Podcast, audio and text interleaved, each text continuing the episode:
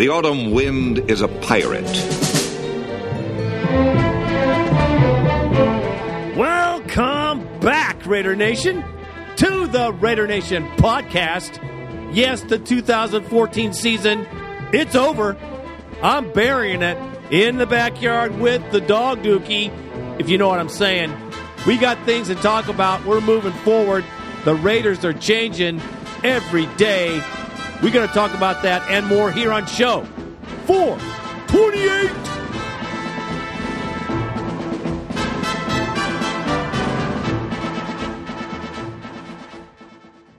Raider Nation. On today's show,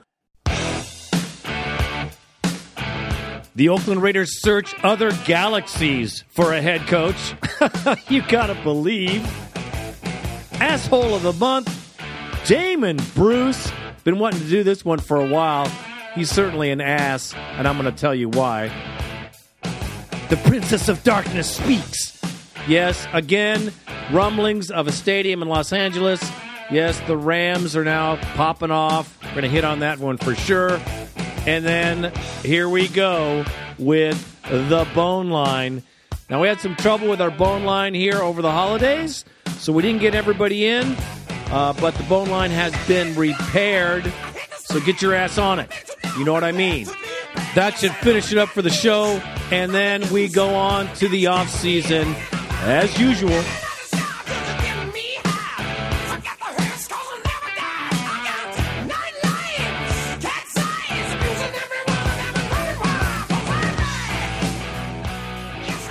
Well, Raider Nation, before I get into the meat of the show, the referees have once again jacked up a perfectly good football game.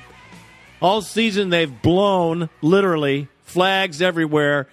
Uh, it's there's a problem here.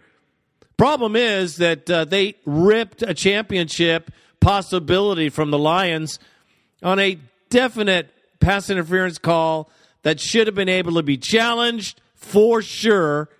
Now, the NFL, you think that they're going to make some big changes because of this? Nope. Look at the press that the NFL got off of this jacked up call. Nope. They're not going to change shit. Not until it makes a difference. Someone sues their ass or whatever. But the coaches need to have the ability to challenge these penalties and take that power away from the zebras. And that is all I'm going to say about that. So now let's travel to the stars. oh, gosh. The NFL, the final frontier. These are the voyages of the Raider Nation. its lifelong mission is to dominate to make others fear when they come to the black hole. And to go where no team has gone before, from the toilet to the crown. That's right, to the NFL championship and win.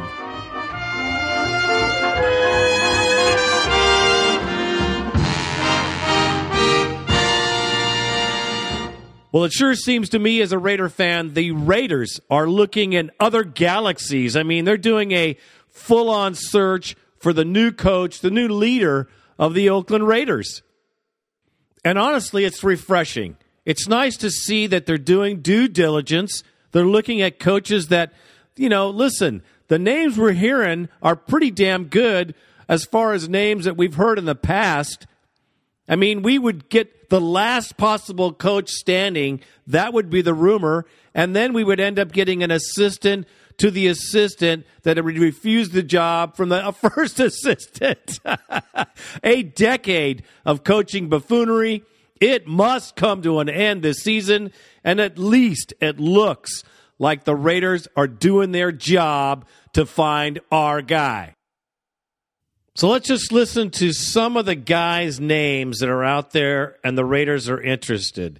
It's important to understand that this is a shell game of coaches, and we all know the name of the game here is one coach leaves here, another one goes there.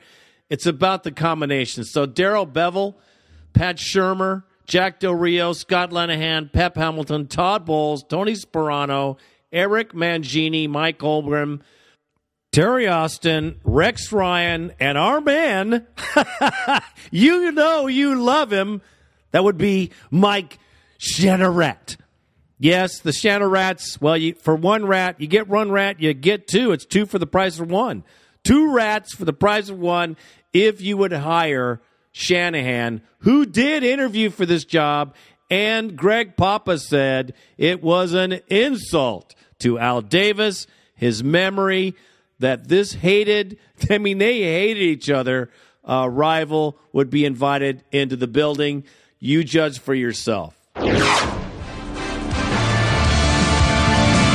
Thanks for joining us. Football Hour. John Lund, Greg Papa joined every Tuesday from 2 to 3. Rod and Romo jump in. Coaching searches are the big thing. And we'll get into Mike Shanahan because I know uh, obviously you played for him, Romo. We'll do it in a minute. But the thing we're actually just talking about is it looks like every team, and there's six openings right now, it looks like every team is talking to the same guys. And the, I think the quandary they find themselves in is if you're going to go the veteran guy, the thin line between a guy who just needs another chance and the guy who's a retread. And then you got a guy who doesn't have any experience. When you talk about Adam Gase, the offensive coordinator in Denver, how much is Peyton? How much is him? When you got Josh McDaniels, is he rehabbed or is it Tom Brady? I mean, it's just really a crapshoot with young guys, even guys who had a chance. Can they do it? Or they, you know, Scott Linehan, great offensive coordinator in Dallas, had a chance in St. Louis, couldn't get it done. So when you guys look at this crop of, of coaches that are out there, before we get to Shanahan, are, are, there certain guys that you're looking at that you say, well, I think this guy or this guy, and if, and if there is a guy out there, how come? Well, they're all interviewing the same guys. Right. Everybody is. And who can give, what coach can give the best sales pitch of that day to convince that team, you know, that they need to make a move? But, you know, the one thing that stands out to me, it's not like they've targeted, hey, I want that guy and I'm going to go grab that guy. It's like every team is interviewing, you know, five to 10 coaches. And I'm like, you talk about confusion? That will, that will get you real confused fast. I mean, we can say they're doing their due diligence, um, which they are. But normally you don't see this. You don't see where they're, they're interviewing this many candidates and every team is doing it. So I, you know, that would tell me that most of the teams have no idea which way they want to go with this one yet. And I think you're right. I think who can give me the best pitch? Uh, you got some young guys comparable to some older guys. I mean, really, the only ex head coach that's out there right now is Mike Shanahan, Rex yep. Ryan's Jack Del Rio, yeah. yeah. Rex Ryan, Rex Ryan, and Rex. Uh, you know, I, I think Rex would be a good coach. I think his, you know, the thing for Rex, he's going to have to have a, a really experienced offense coordinator. I think that's going to be his you know, he has to make sure he has that on the staff if he does get another uh, head coaching opportunity. But I think, you know, you look at all the teams, I just think they're all trying to figure out, man, which way am I going to go young? Am I going to go old? Am I going to retread this whole thing? You know, where am I going with this? I talked to two people that work for Rex. They say he's very unorganized. So you're right. You got to have a, he would have to hire a great offensive coordinator that's very organized. You know, he can coach defense. Yeah, he can coach defense. You know, yeah. Jack Del Rio has fired, and I've said this before, but he's fired more assistant coaches than any coach in the history of the NFL. In his 10 year reign in Jacksonville? Yeah. Oh, wow. More what than any. What is that? He fired more assistant more, coaches. What? Yeah, he has fired more assistant coaches than any coach in NFL history. Why in his why when he was a head coach with when he was a head coach at uh, Jacksonville, and Does that mean Sean Payton? yeah, that's a good hey, question. more than anybody, and I think that what I'm the word I'm hearing on on the inside in Denver, they would love to see him go. Really? Yes. Wow. Jack Del Rio. All right. Yes. Like win enough games, kind of like Jim Harbaugh, so, right? So, w- with, hey, with that being said, Uh-huh. you know, and, and this is just my thought process of knowing the Raiders, knowing the infrastructure, and knowing what they need. You know, because Rod, you know, Rod has talked many times on the show that they need a president. They need somebody to look over football operations. Well, guess what? That's what Mike did in Denver. He ran all football operations and he was the head coach and general manager. Did he have good support people in place? Absolutely.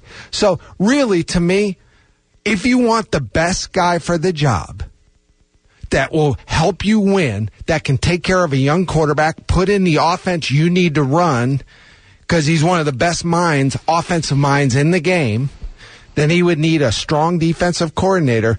There's nobody better for that job than, to me, than Mike Shanahan. Does he bring his son with him?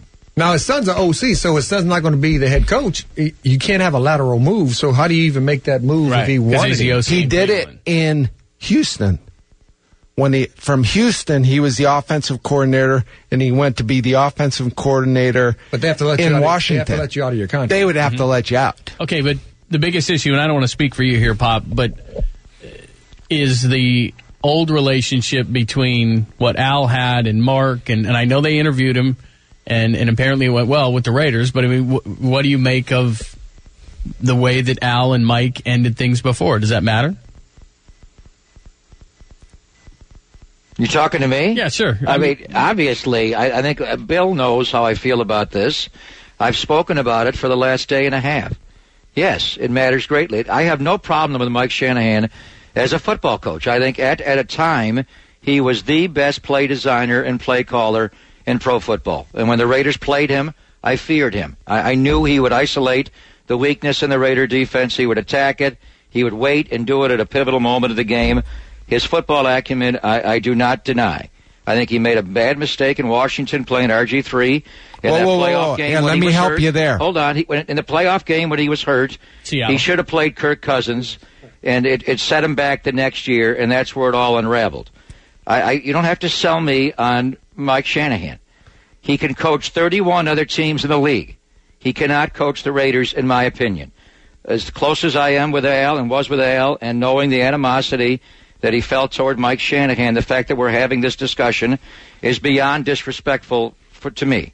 And uh, to me, it just it's not worth it. It's not worth it to have him revitalize the franchise. And Al, and it's not like this is a different ownership group.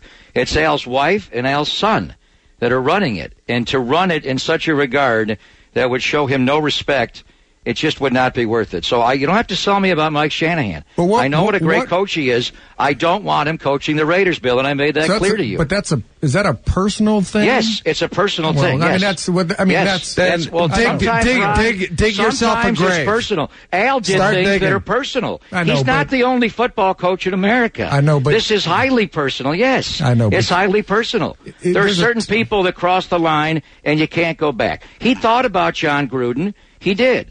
It, I think he was patching things up to John to some respect. Oh, bull crap he was. Yes, he was, Bill. Yes, he Oh. was. Yes, he was. Wait, I just This is this. different. I This- say this. It is if- personal. It's if- it's absolutely personal. This is what I would this is what I would say to Mark is that you know I love Al Davis.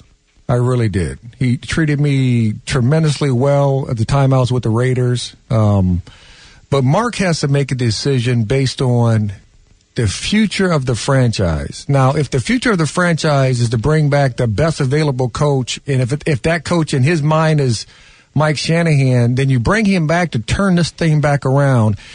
If if you don't want to bring him back because he's not the best coach available, then you don't bring him back. I agree with but that. But I just don't think you let the. I understand what I, know, I understand that Al and Mike Shanahan had something, you know, whatever it was they had against each other, or, against, or, you know, Mike against him, Al against him. It really, I don't know. He hated his guts for 20 years. But that's, Ron. I, I- I mean, I got that. I do understand Yeah, that. But I, I mean, said I- there's, but there has to be, Mark has to make sure that he's making the right decisions for the future of the Oakland Raiders franchise.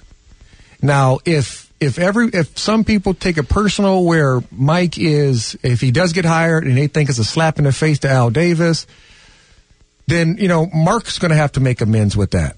But if he is the best guy available and he can turn this franchise around, and Mark believes that, but he doesn't make the decision to hire him because of the animosity that was between him and his father, I think will be unfair to his company.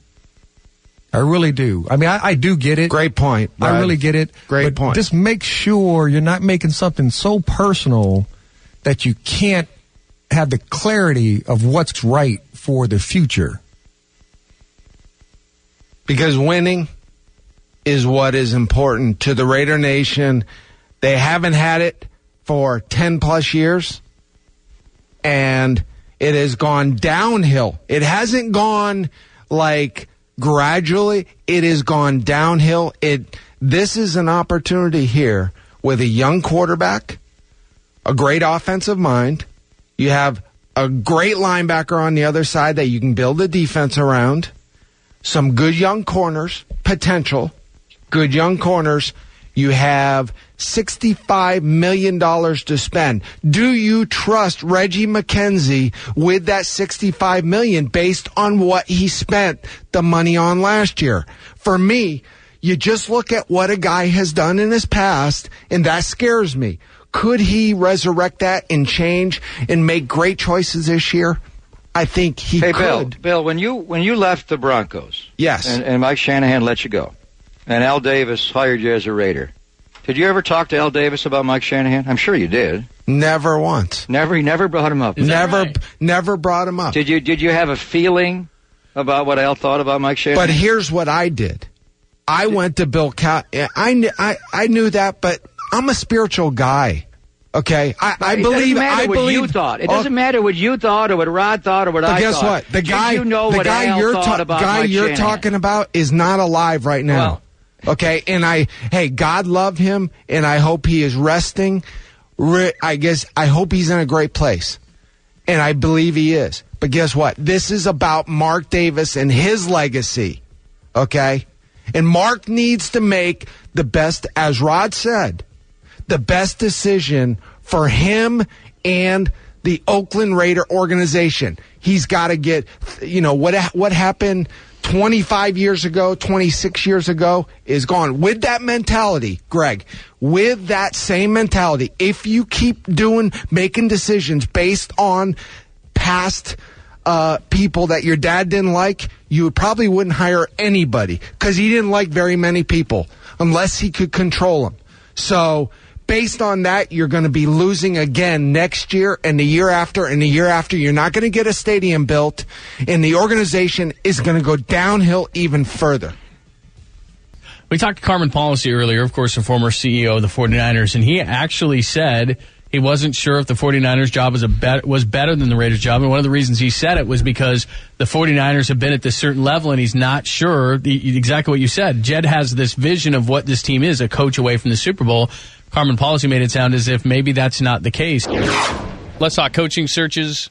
Niners and the such. Carmen Policy. It's always great when he joins us, the former 49ers CEO who's got the best job in the world because now he's uh, making and tasting wine. How are you? Mm, that's nice. Well, I'm I'm doing quite well. I just got back last night from Hawaii with uh, two of our grandchildren, and uh, it was a great uh, extended week. So um, I'm I'm feeling like I'm in pretty good shape. Your life is not bad, is it? Oh, it's I'd say it's pretty good actually. and you deserve it. You You you, worked hard, and you uh, you're celebrating the fruits of your labor now. So we wish you the best. But Well, thank have you. Have you been following what's going on uh, with pro football today, and specifically with the Niners? And they're kind of at a crossroads in their organization, Carmen, and where they go with the next uh, head football coach. Well, you know, Bill Walsh used to say at times, "Well, I don't read the papers and I don't really know what's going on." None of which was true, of course. and uh, I will be straightforward with you. I've read everything I get my hands on. I've tried to watch everything I could watch on TV, and I've even gone online and listened to some interviews. Yes, I've tried to keep you know up with it because I'm interested. I'm I'm very interested in what's happening, and I I find this whole scenario involving the Raiders and the Niners out there at the same time looking for a head coach, and which is the more attractive scenario to be very, very fascinating. And I, I, I I'm, I'm really quite surprised by it, to be honest with you. Eh, having been part of the process here, how difficult is picking the right guy? It's extremely difficult unless you have someone in your crosshairs that's been there that you've had an opportunity to formally or informally vet in the past, someone that you just know fits, or someone who's on your staff that's been waiting and ready to step up to the elevated position. It is a draining, grueling, and I'll say uh, kind of a crapshoot type situation. It really is not fun. It's truly not fun, and you've got to pay attention to it. You cannot let uh, boredom or fatigue get the best of you as you're as you're going through the process because that's when you'll make a mistake. And um, I, it, it was it was really one of the more drudgery type uh, responsibilities that uh, you'll you'll have when you're when you're running an NFL franchise. Carmen, going back to your, your previous answer, you know the Raiders and the Niners are, are two of the six teams that are looking for a head coach, and so I, your answer was interesting to me. Are you uh, implying in what you said there that the Raider job would be more attractive to a, a head coach today than the Niner job? Well, there's there's elements of the Raider, you know, position that really do make it kind of attractive. I think that if I'm coming into a team, what would I rather be facing? The prospect of improving. Uh, what? Forgive me, uh, Greg. Was the, the Raiders' record three and thirteen? Yes, sir. Yeah, okay. Yeah, yeah, yeah, the yeah. prospect of it. Thanks for bringing that up, Carmen. By the way, thanks, thanks, sir. Oh, so the, the dramatic pause didn't uh, Yeah. escape you. go ahead, go ahead. What was your point? Who cares? Three, four, whatever. They didn't have a great year. I'm sorry, but you know I have so much respect. They for did you. beat the I- I Niners, though, I okay, could- yeah. I Yes, they, the, the Raiders did beat the Niners. Okay, just but joking. go ahead, go ahead, go ahead. it. Oh yeah, but, that, but I should Yeah. have maybe I should have. Yeah. But uh, you know, there's nowhere to go but up. Yeah. And I think Carr is an attractive uh, young quarterback, and I think that maybe, just maybe, uh, Mark Davis and the Raiders are ready to, you know, cross the Rubicon and enter the the real world and the world uh, of modern football. And uh, I, I mean, when I saw that Mark Davis is interviewing Mike Shanahan, that said to me, uh, he's not a slave to the past. There's no chains and balls around his ankles uh, binding him to some kind of a philosophy that existed uh, heretofore. Uh, he he's looking for what might be the best opportunity for for his Raiders, and I I think that's a very positive sign. You want to take that one, Greg? The Shanahan Uh, thing? well, Carmen and Al had a, had a certain relationship that was a bit icy. So, but it, I mean, uh, to me, it's disrespect to Al, and it, it's not like the ownership changed, Carmen, and they they sold it to different people. It's still Al Davis's wife and Al Davis's son, and and you know that relationship between Al and Mike Shanahan. So. To me, it it, it is uh, disrespectful to even have the interview. I understand what you're saying, but it's not like Mike Shanahan, Carmen's the only guy in, in pro football that can coach. No, uh, but I'm not even saying that he should hire him. I'm just saying the fact that he would reach out on his own and evaluate whether or not he, Mike Shanahan, would be uh, a good coach for for the Raiders. I think that's a positive sign. And keep in mind, Al Davis and I were friends at one time. Yeah. Uh, and What we was were- the falling out? Because I always heard it from his side. I never got it from your. What was the falling out between the two of you? Well, I'm going to be very frank with you. Uh, as a matter of fact, there were times when, uh, w- when I mean, uh, Al would call my house at all out, not all, not odd hours, but different times of the day, and he and my wife uh, w- w- would talk on the phone. You know, when he called uh, at length sometimes because they they had a good relationship as well. What really started our, as you put it, icy relationship was the fact that I was personally involved in hiring Mike Shanahan as our offensive coordinator for the 49ers. And uh, I mean, I had my hands in it. I talked to Mike and I, I pulled the trigger on that particular hire.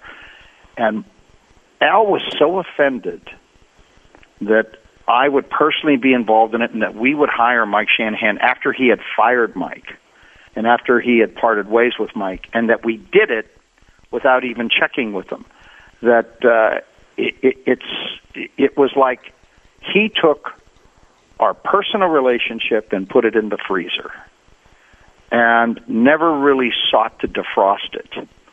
And then, after we started moving on, he became so antagonistic to the National Football League, to the league office, to the commissioner, to so many of the things the league was trying to do to move forward that we automatically found ourselves on opposite sides, and I mean really opposite sides, on key issues involving the league going forward.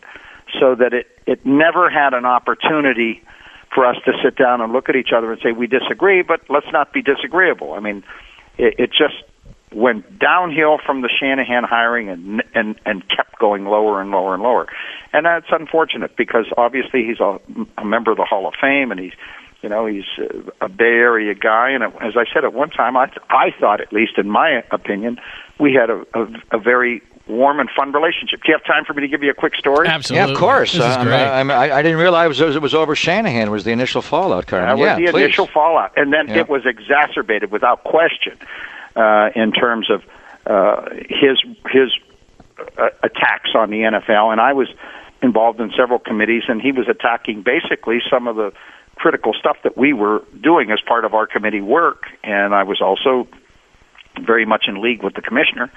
So, you know, I was on the other side, and it seemed like after Shanahan, I was on the other side of everything he was doing. Uh, but uh, so he he when Reggie White was making the rounds when free agency first developed. I don't know if you gentlemen remember Sure. that. Very well. Plan B, yeah. Yeah. So he- this is actual free agency now.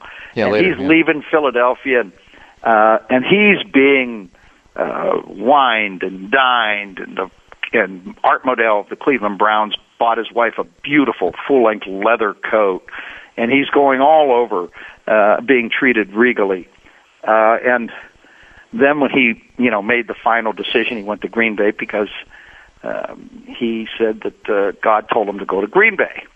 Well, Al called the house looking for me, and uh, my wife answered the phone. He always called her by her maiden name. He says, Gail Moretti, that husband of yours home yet? Well, no, well, he's at the office. You want to call him there? No, just have him call me when he gets in. He says, by the way, Gail Moretti, did you know that Reggie White is going to Green Bay, and he's going to Green Bay because God told him to go there? And she said, I heard it on the, on TV. He says, Gail Moretti, do you think God knows where Green Bay is? Yeah, that sounds like a. line. that sounds like a great line. And that was the kind of you know that was the kind of humor and the kind of relationship we had at one time. It's too bad it didn't It last. is. Yeah, uh, the, the, go- pick it up on Shanahan because Mike's back in the news, and obviously he can wind up coaching either of these two teams. When when Shanahan went to the Broncos, I think that he was upset that you hired him, but I think what really got him was when Pat Bowlen hired him and brought him into the AFC West as head coach. Oh, no question. And Mike, I don't know that uh, I don't know that that uh, Pat Bowlen ever had uh, any kind of a, if you want to call it, warm relationship with with Al, like I would like to think I had in the earlier days. Uh, you know, they just never seemed to warm up to each other, and I, I think they were always on opposite ends. And again, Pat was was kind of amongst uh, our group in terms of league matters and where we wanted the league to go, and and and he would have been in the ranks of the people that Al was fighting. So I, I don't know that there there was ever really a warm or good relationship there, but he was just really upset with that because now he saw Shanahan being a key key reason for the 49ers winning Super Bowl 29. Then he's going to to the Broncos with with Elway sitting there waiting to be coached, and not only is he viewing the prospect of Shanahan becoming a successful head coach at a, uh, at a, at a at, an NFL team, but also an NFL team in his division. So that was, in my opinion, that was terribly upsetting to. That's tremendous. And you're a great storyteller. We are going to take you up on your offer to come up and visit with you, maybe in uh, in August. Yeah. Please, Too many I'll great stories we can hat if you exchange. come up. I'll wear a Raiders hat if you Whoa. come up. Wow! really? Don't take any pictures. I won't need one. That's My great. memory's good Yes. enough, Carmen. That's all I need. You know, if you look at the two uh, most intriguing spot for me in the Bay Area right now is the Oakland Raiders, just for the fact they have money and they got some young players. But there's too many question marks over with the 49ers. Like, who's going to be there and how much money do we have? There might be one job better than the Raiders, and maybe the Atlanta Falcons. Yeah. Well, they got a quarterback. because they got a great Yeah. quarterback, and you know, so that situation is probably the only better job than the Raiders. And when you look at the free agents that are available this year, and you got 65 million big ones to go out and buy some good players, you know, you got to buy the right But he- ones. he- he we know needs to- that. he needs to buy for the Raiders. What they need to do is quit getting ten guys. Just here. get quality. I need you need to get Four some superstars. Studs. Yeah. You need to get some studs. Give me one or two on defense. One or Give two me on One or offense. two on offense. And let and then we draft some guys. That's what they need to do. Quit trying to get your whole roster with free agents. You just don't win football games that way. You've done it the last two years. Stop doing it. Yeah. All right. Is there a, is there a name that intrigues you? Let's say that let's throw Shanahan out for a minute. Yep. We've talked a lot about him. Uh, Rod, you said maybe Todd Bowles or a Josh McDaniels for a retread or Scott Linehan's been talked about. Well, we or saw what Adam Josh or- did in Denver. Right. Which that didn't work out to me. So to me, I always. But with Shanahan, like it didn't work with the Raiders, and then he got it right. A lot of these guys. I mean, John Fox has been fired. Pete Carroll's been fired. Well, Bill that was Belichick's hey. been fired. The Raiders was his first head Right, coaching exactly. job. A lot of these and then he went as an OC to the 49ers. He learned how a real organization is run. He took that mentality to Denver and had success. This is what I So- would ask. This is what I would ask every general manager or VP of football ops when they look at these guys who've been at different places. What were they in the other buildings? Go speak to those people because those individuals aren't changing too much from what they were. And if you go into that Denver Bronco building and you ask about Josh McDaniels, you're not going to hear a Something bunch of- good. not a lot of good things about him.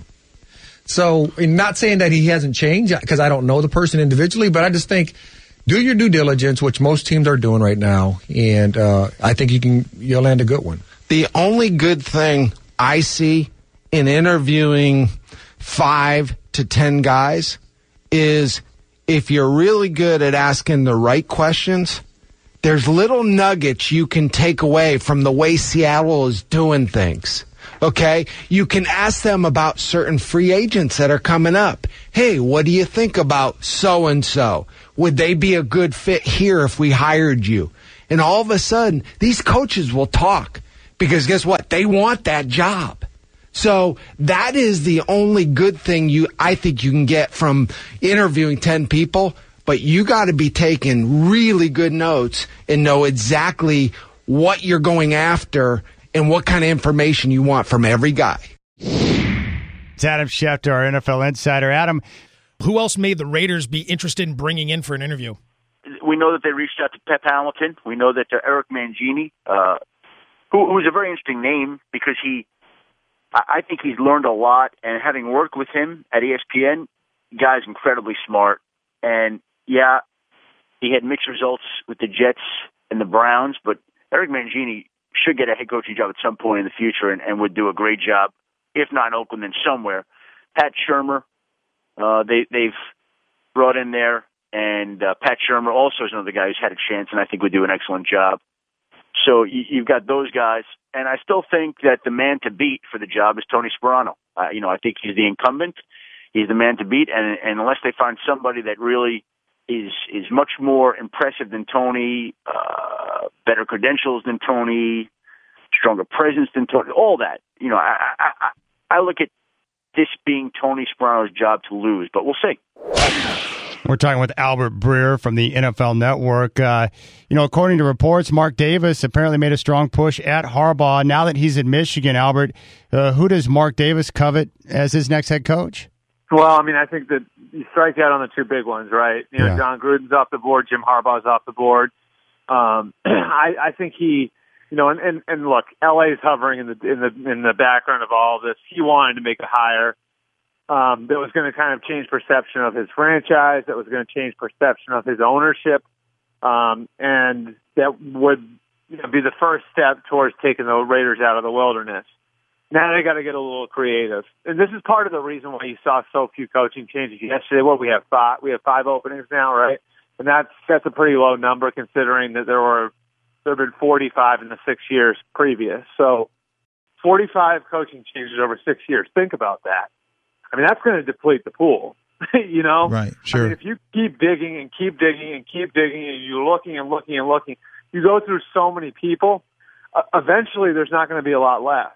When you look at the the candidates out there, part of the reason why we have such a small number of openings is because you don't have a huge number of obvious home run candidates, and so um, you know, I, I think this is where all the teams out there now, because Harbaugh's off the board, have to get a little creative and have to do their homework and have to project a little bit. You know, you're not projecting as much when you're hiring a Jim Harbaugh.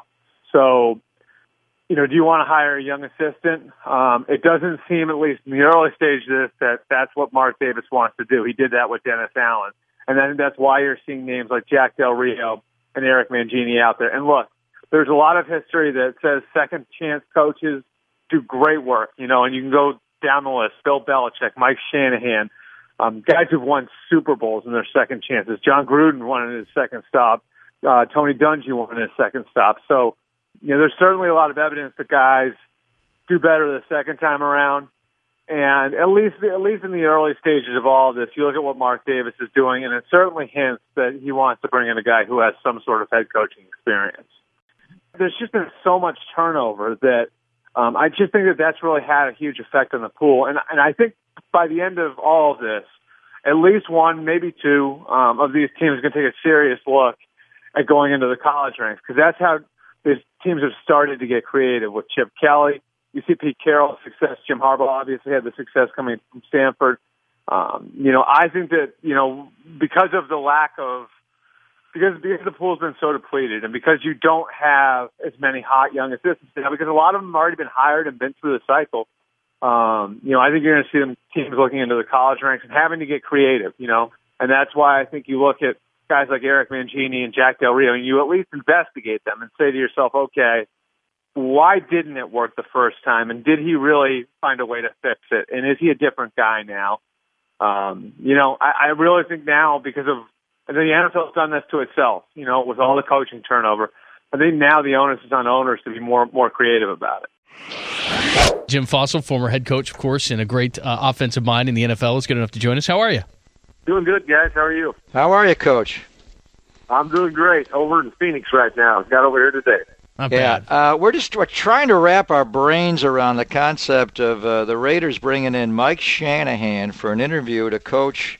And I know Al's gone. To me, it's still Al Davis's football team. But what, what are you hearing about Shanahan to the Raiders, Jim?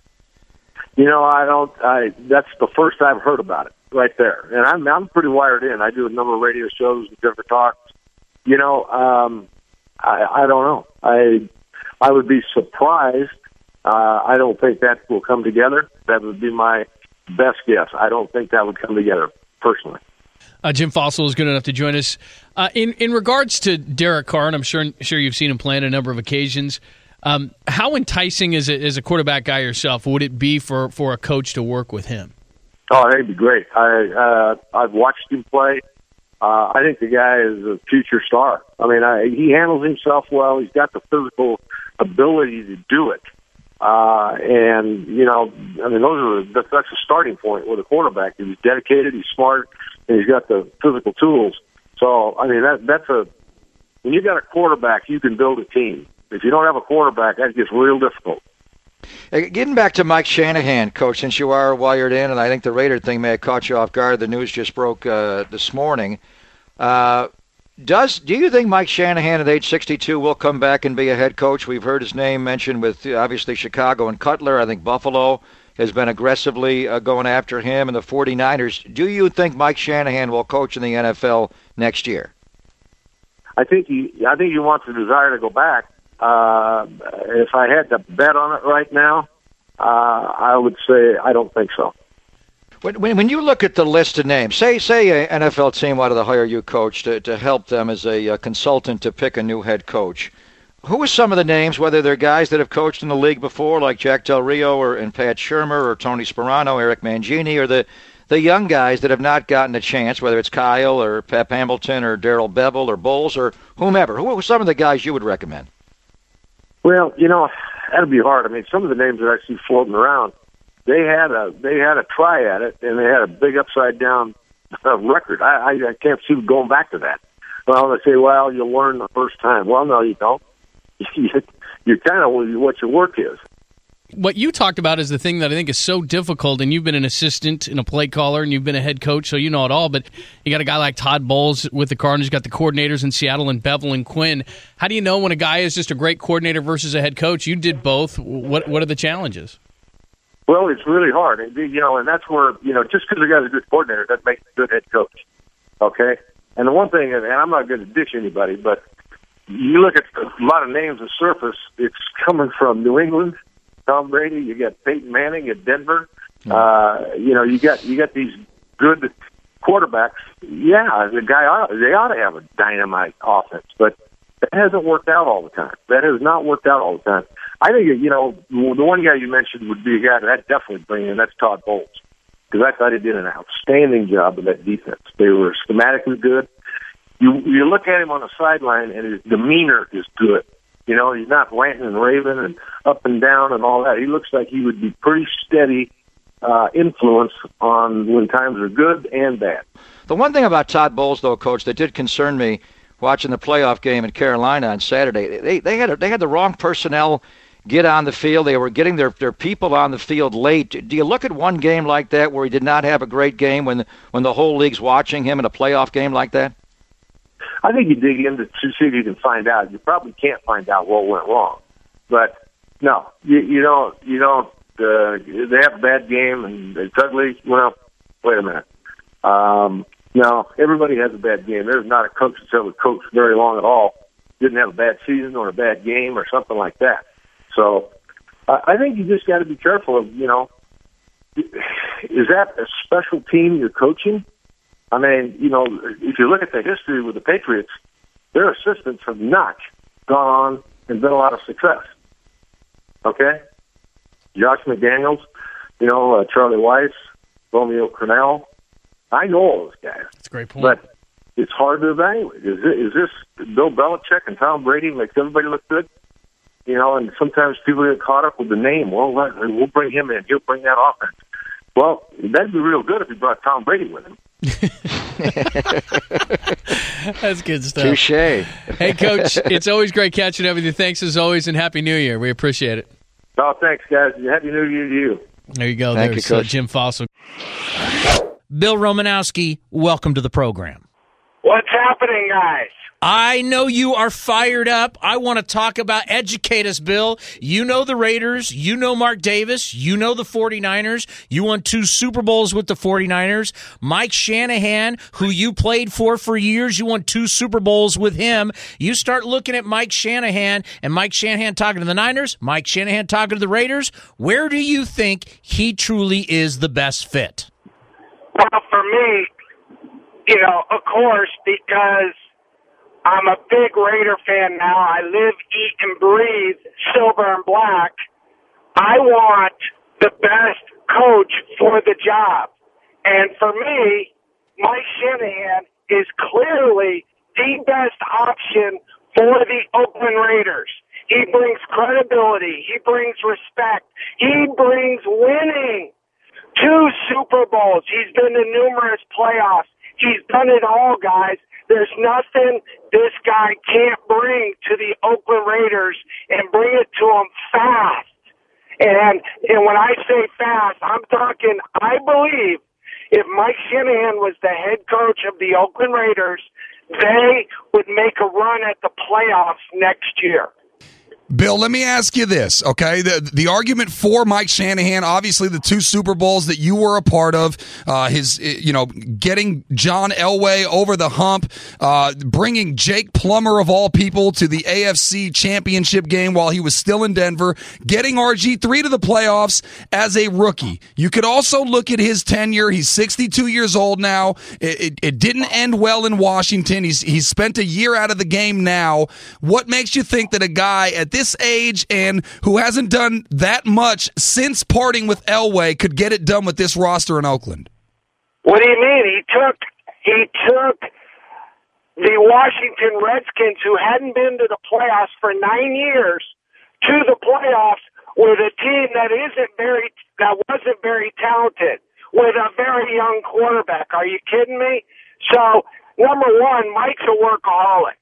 He loves the game of football. I think last year was probably refreshing for him to step out and to get a new look and to study tape and to study what different coaches are doing that he hadn't been able to do for a long time. So that was refreshing and he's more motivated than ever because you got to look at it this way. This to me is a legacy play for Mark Davis. This is a chance for him to put his stamp on a head coach. Reggie picked the last head coach. Mark Davis is going to be very involved, if not the main decision maker on who the next head coach is going to be.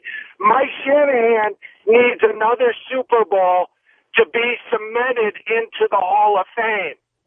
So you start putting all these things together, the credibility, the respect, the winning, the what he can do with a young quarterback who is in desperate need of a phenomenal offense and a guy that knows how to coach quarterbacks and he's coached some of the best to ever play the game, as in Steve Young, as in uh, John Elway. You go on and on and on. This guy is the right man for the job. But across the bay, the 49ers would be absolutely crazy not to make him their first choice also. Bill Romanowski bringing it here. Townie and Zachariah at 95.7 the game. Don't forget nutrition53.com. Bill, I know you know hey, Mike. Let me add one thing. All right. Hey, let me add one thing. How old is Pete Carroll? 62. Okay, thank you. he went to a Super Bowl last year, and he's probably going to go to another one this year. Yeah, and Bill Belichick's 63. I understand that, but those are two guys. It's it's it's a little bit more of an anomaly than than the standard because those guys haven't left the game. They've been they've been in football for for decades straight. I think it's a little bit different. Hey. Hey, leaving the game for one year is nothing. This guy. Hey, so the, the, if he had been gone from the league for five, six, seven years, like a Dick Vermeil, who was even gone even longer and came back and won a Super Bowl. Guess what? I, I'm with you there. If that was the case, but this guy was out for one year. By, by the way, Pete Carroll now 63 years old. Oh, Belichick, 62. Uh, So, so to me, the two best coaches in the league right now, who are hired by foot by teams, the two guys that will probably be in the Super Bowl this year. I say probably, not a hundred percent. And the next, and I'll tell you this: Mike Shanahan is a better football coach than Pete Carroll. He's not. He, I probably would not say he's better than Bill Belichick, but I tell you what, those three are in a class by their by themselves when you compare them to the rest of the league. So you know Shanahan. You still talk to him. If Mark Davis goes to him and offers him the job, would he accept and what will it take? Uh, you know what is I think very intriguing about uh, the Raiders is they have somewhere around sixty-five million dollars to spend in free agency. Okay, they have a young football team. They got a quarterback on offense and they got a linebacker. I think the 49er thing, uh, you know, a lot of people say, oh, they're a coach away from going back to the Super Bowl. Guys, there's a lot of questions over there. You got salary cap issues. Who are you going to be able to keep on your team? The offensive line was banged up. Can they even become a pass protecting offensive line and keep Kaepernick safe next year? All there's so many question marks with that team. And can they keep the free agents? Can they go out and get some help in free agency? And how will they draft this year? There's so many questions around them where I, I believe the two best jobs in the NFL right now are uh, Atlanta, the Atlanta Falcons, probably being number one, and I'd put the Raiders as the number two most attractive job. So if the job is offered to Mike Shanahan, you're saying that he's definitely very interested. What does that do for Reggie McKenzie's future? Uh, hey, you know, Reggie McKenzie, I don't believe is going anywhere. He's under contract. I would think Reggie McKenzie would love to have a Super Bowl coach, you know, to work with. This is a guy that is has seen an awful lot over the years. He knows talent, knows how to evaluate. He knows what he wants.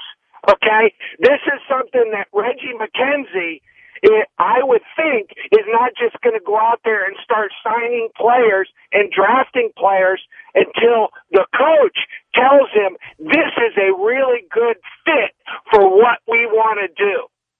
But Bill, do you think that Mike Shanahan would want Reggie McKenzie? I, have been one of the biggest defenders of Reggie McKenzie uh, going over his drafts and uh, obviously in, in free agency and choosing your coach. The coach and the free agents also have to choose you. But I've been one of the biggest defenders of Reggie McKenzie. Do you think Mike Shanahan would want McKenzie? Because he's been a bit of a power guy. I could see him, if he took the job, wanting McKenzie out. No, I, I don't see it. At the end of the day, this is Mark Davis's team and these are decisions that Mark, the new head coach, whoever that is, Reg, this would be a team decision. I don't think it's just one of those things where, hey, if you hire Mike Shanahan, Reggie McKenzie's gone back. No, I, I don't believe that at all. I believe Mark has got a plan and he thinks things out thoroughly. You know, everyone thinks, you know, this guy, if you listen to Damon, which I, I, I want to take a gun to my head when I listen to him sometimes, you know, that who is this Mark Davis guy? Well, guess what? He's a guy that inherited a football team a few years ago and has to, had to learn on the job. It's not an easy job to take over. And this is a place now where he is in position to really set up this organization over the next three to five years to make a good run at a Super Bowl if they bring in the right talent, the right players, and the right infrastructure. The foundation has got to be strong for this, for the Raiders to win a Super Bowl. Hey, and I think the best man for that job is Mike Shanahan. Peter King, our guest here, Haberman and Middlekauff on 95.7 The Game. What's your sense when you talk to people about the Mike Shanahan rumors, whether it be for the Raiders or for the 49ers? I, the funniest thing that I've heard the whole time is Mike Shanahan interviewing with the Oakland Raiders. I mean, what would Al Davis think, really? I mean, would that be the most incredible thing if he knew his son was interviewing Mike Shanahan? Peter, I asked some. I, mean, I asked someone last night mean, what Al would do, and they said Mark wouldn't even be around because the moment Marcus lit the torch this season, Mark would have been disappeared off the face yeah, of the earth. Yeah. Um, you know, look, I know Mike Shanahan very well, and I believe in him as a head coach because I believe that He's really smart offensively, and I believe he can run the building exceedingly well. And so, what we've had here the last couple of times that he's coached the team, particularly in Washington, he got crossways with with the quarterback, and the owner picked the quarterback. And so that's the way it goes sometimes. But in my opinion, I think I'll just tell you this: if Mike Shanahan gets the Oakland Raiders job, either with or without Kyle, I mean, I think Derek Carr is going to be well on his way to having an excellent NFL career. Appreciate it, Peter. It was always good to talk to you. Thanks a lot, guys. See you, Peter. Really appreciate it. Rich Gannon here on 95.7 The Game. And what do you think of Mike Shanahan as maybe the next coach of the Niners? Well, I, I think he's going to wind up somewhere in the Bay Area. I know that he interviewed with the Raiders on Monday. I think that John Madden was a part of that, and uh, so I also know that his son Kyle. I did their last game of the season against Baltimore. I think I just saw something on Pro Football Talk that he may leave Cleveland over friction with with the Browns. I think there's gen. I think if you're Brian, if you're Kyle Shanahan, I think there's genuine concern about having to work and, with Johnny Manziel. And so that could be a package deal. I think Mike Shanahan, Kyle Shanahan could wind up in San Francisco or even Oakland. That would be interesting because we all know that Al Davis basically hated Mike Shanahan with a white hot burning yeah, passion. but you know what? It's, it, but I think that you know, look, I think if you're looking for a way to improve, and I, you know, I, I don't think, first of all, I don't think Mark has any problems with Um, you know, that was his dad's issue. That wasn't his issue at all. And I think Mike Shanahan's a good football coach. Um, you know, I think that things didn't work out in Washington. There's reasons why, but um, you know, I think he's had a lot of success, and so I think he's certainly an attractive candidate. It's a pleasure to be joined by Mr. Chris Hansen. He is the AFC West lead writer for Bleacher Report. You can follow him on Twitter at Chris Hansen NFL. Chris, we've been talking about it all night long me and the people of the Bay Area, uh, who exactly do you want? That was the question that I threw out there. I've heard some Jack Del Rios. I've heard some Keith Sparanos. I've heard some Rex Ryans. I've heard some Trestman is the offensive coordinator. I've heard some Hue Jacksons. I've heard a whole bunch of names, Chris. Um, who do you think is the best fit for the Raiders for 2015? You know, my favorite and has been pretty much from the beginning uh, of this search is Rex Ryan, and uh, and one of the reasons I really like Rex Ryan is because he's he's kind of like Sparano, but he he's a guy that you know players are going to know. He's a, he's got that name recognition. He can he can bring free agents with him, which the Raiders going to need to to do to turn this thing around.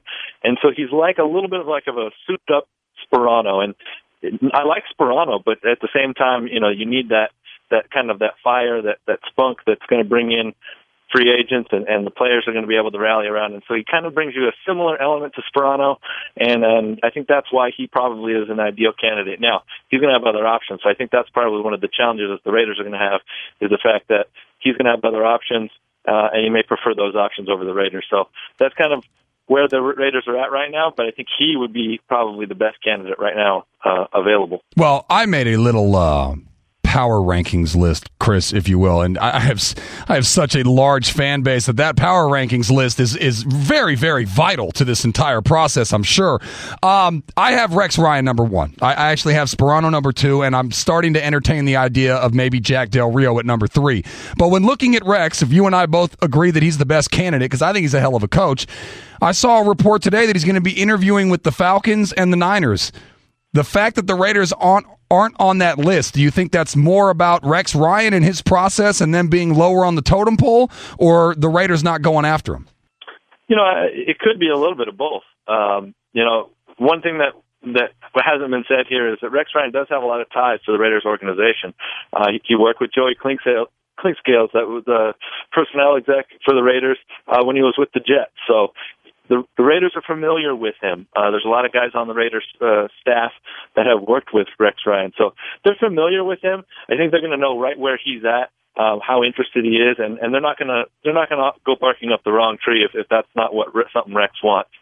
At the same time, you know, you look at the Falcons job and the 49ers job; those are probably the two jobs that are definitely more attractive than the Raiders job. After those two teams, though, the Raiders become a little bit more attractive. You know, I, I could make a case that the Raiders' job is more attractive than the Bears and the Jets right now. Really? So, Can you make yeah, that argument I, for me? Go ahead. Well, if you look at it, obviously there, there's the young talent. There's you're not stuck with a veteran quarterback and a, and a big contract like you would be in Chicago. Mhm. Um, you actually have a quarterback in Oakland, As opposed to New York, yeah. um, you have some young talent. You have a lot of cap space that you can that you can go out and, and do something with. And and I think one thing the Raider Nation has to realize, and, and we realized this last year. I think maybe we all made this mistake was you're, you're not going to buy anything spectacular in free agency. You're going to be lucky to go, you know, maybe half those hits, half those guys are going to be hits, but you got to go quantity and and hopefully you know try to get a couple quality, really quality guys. Um, maybe get lucky and, and hit a home run here and there. The Raiders need to do that this year that they they weren't able to do that last year, and that's part of the reason I think the coach is so important because he's got to be a, he's got to be able to attract that guy. You're talking about a an Ndamukong Suh. If you want to attract that kind of guy to your market, do you think he's going to come play for Esperanto, or do you think he's, he might say, "Oh, you know, Rex Ryan has made a lot of good defensive players, uh, you know, stars in this league, and he's already a star, but he's made them really good." And you know, if you look at that and say, "Okay, that's why you you, you have to consider coaching all this." Another guy I really like, though, Zachariah, is Todd Bowles uh, uh, of Arizona, and the Raiders are are going to be interested in him. He may also have other options, but you know, there's not there's only so many jobs to go around here. People are thinking, you know, okay, the Raiders, even if they're not the most desirable job, you know, there, there's not many jobs open this year. So uh, one of these guys, the quality candidates are going to be available for the Raiders. It's just a matter of uh, whether they choose to go down that path or if they feel more comfortable keeping Sparano. But I really like Todd Bowles. He's a guy that has proven to maximize talent in the past.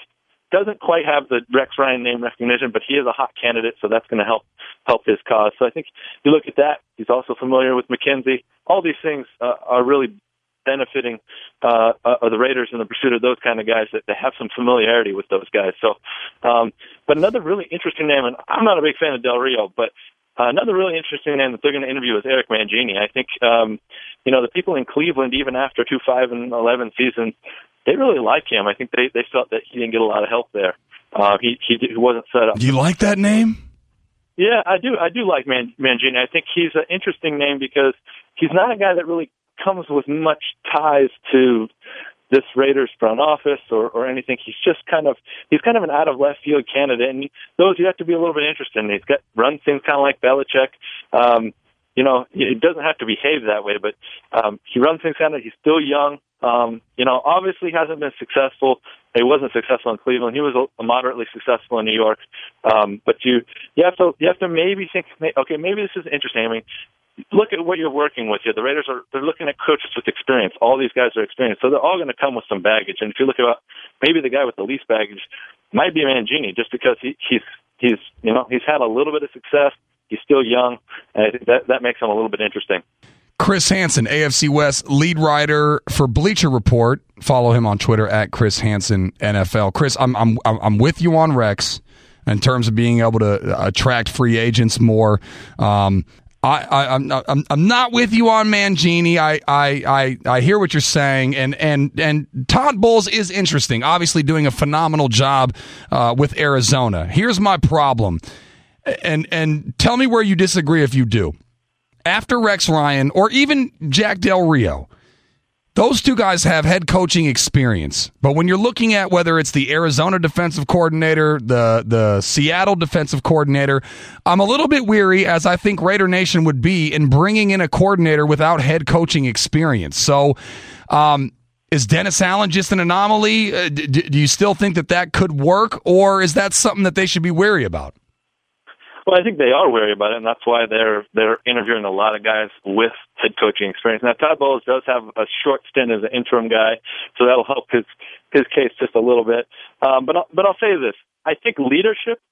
It doesn't matter how much head coaching experience you have if you have good leadership, and I think that's one of the things that that was missing uh, with the Raiders with with Dennis Allen is the coaches didn't. I mean, sorry, the players didn't trust Dennis Allen. He, he, the leadership was just not there. Tony Sparano came in, and that's why you know he's getting he's getting consideration for the job. Is because he came in and he was straightforward with the players and like you're not getting it done. And um, but you know here's what we can do. Here's how we can win games.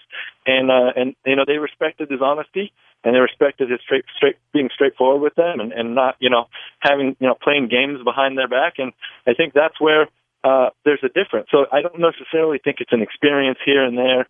Uh, you know, that, that's a that's a big deal. I think it's just having good leadership capabilities. And yeah, a guy with experience is going to he has he has those. He's a coordinator. You know, he's got experience. Those guys are going to have that. You know, at, by default. But at the same time, I think there's coordinators in this league that have those qualities. I think that's what you're looking for. Because I don't think necessarily that every coordinator makes a great head coaching candidate, and you just have to be careful. I mean, I think the Bears found that out with Trestman. Yeah, uh, you just have to be careful about you know you got to choose leaders more than you do um, you know the X's and O's aspect. And I think a lot of teams kind of fall in love with with the you know how smart these guys are yeah. at football. And really, as a head coach, it's more important to be a leader. We're talking with the professor John Clayton. John, how much of a push did Mark Davis make for Jim Harbaugh?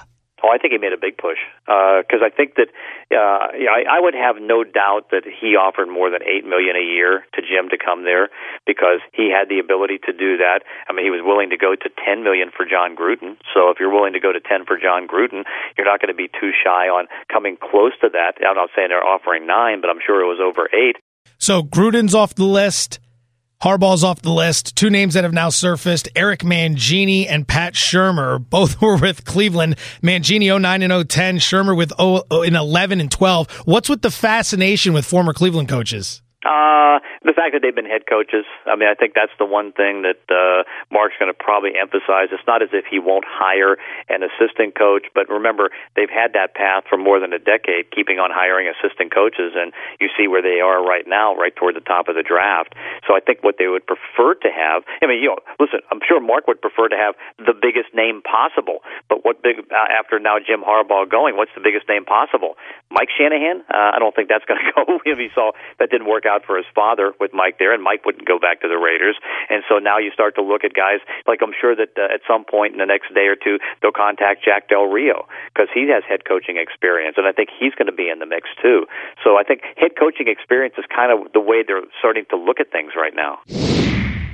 So all these coaching searches around pro football, I think you do what we all do, or at least what I do, is I, you know, you look at offenses you like, and you think of that OC do it, and you look at defenses you like, and you think that can that DC do it? As you watch just film, and then tell me about you know what you know of the guy, and can he actually lead the whole football team as the head football coach? Who are who are a guy or two on each side of the ball that you would bring in to talk to about being a head coach?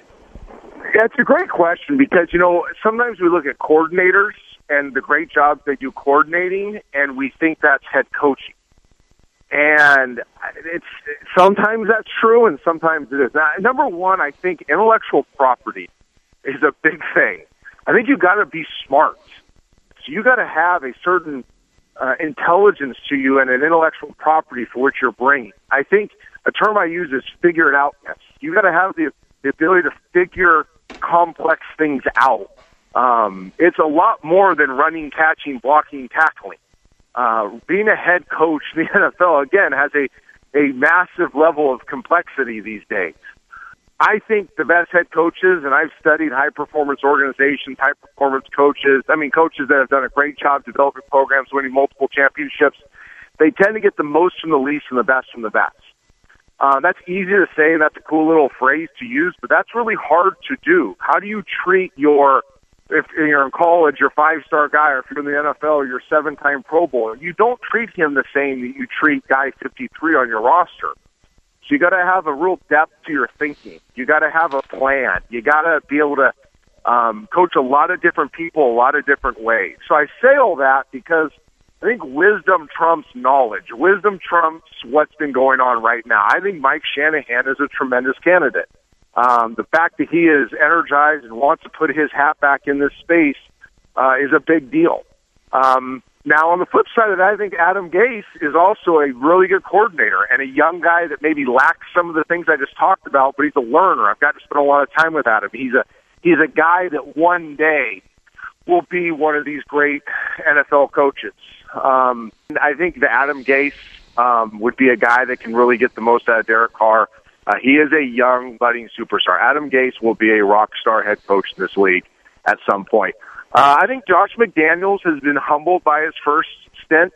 Um, I think Josh McDaniels, another offensive guy, um, could also do a really good job with Derek and, and get the most from that offense. Uh, I'm not just anti-defensive guys either. I do like some of these defensive guys, but I don't know who they're packaging themselves at, with offensive coaches. And that's the thing that always scares me. And I've been victim to this. I've seen too many young quarterbacks be victimized by this. That the defensive guy gets the head job. And I like that part of the hire. The problem is he's hitched his wagon to an offensive guy that's archaic. That's not a complex thinker. Yeah, that's well, not a developmental guy, and that scares me. Well, with Adam Gase, Trent, uh, what I'd like to see the Raiders do uh, is let Derek run it at the line with a little no huddle, a little check with me. He did that at Fresno State. I think that's the one critique I have of the Raider coaching staff this year. They just were unwilling to give it to him, maybe because he was a rookie, but I saw Matt Ryan run it. Would you, if it was Gase or whomever, would you like to see them use more of a no huddle and let Derek run it at the line offense next year? Absolutely. If you have a guy that has the ability to process like Derek does, that is uh, a unique thinker, um, high intellect guy like Derek is, then you use that to your advantage. Um, if you have a fast twitch mind, which not every quarterback has, Derek has it, then you take advantage of that. And with the way defenses respond now to tempo, they're always so scared you're going to snap the ball early in the process that they kind of let you read their mail. And if you have the ability to get up there, the the fear on their end of you snapping the ball, well, now you get to read their mail and get the best possible play. I also think it's a great way to neutralize a lack of great offensive personnel. I think the no huddle and the reason why it's so huge in college and the reason why some of these teams in the NFL uh, use a lot of it is you can really uh, hide some of your personnel deficiencies offensively, and we know the Raiders have some of those.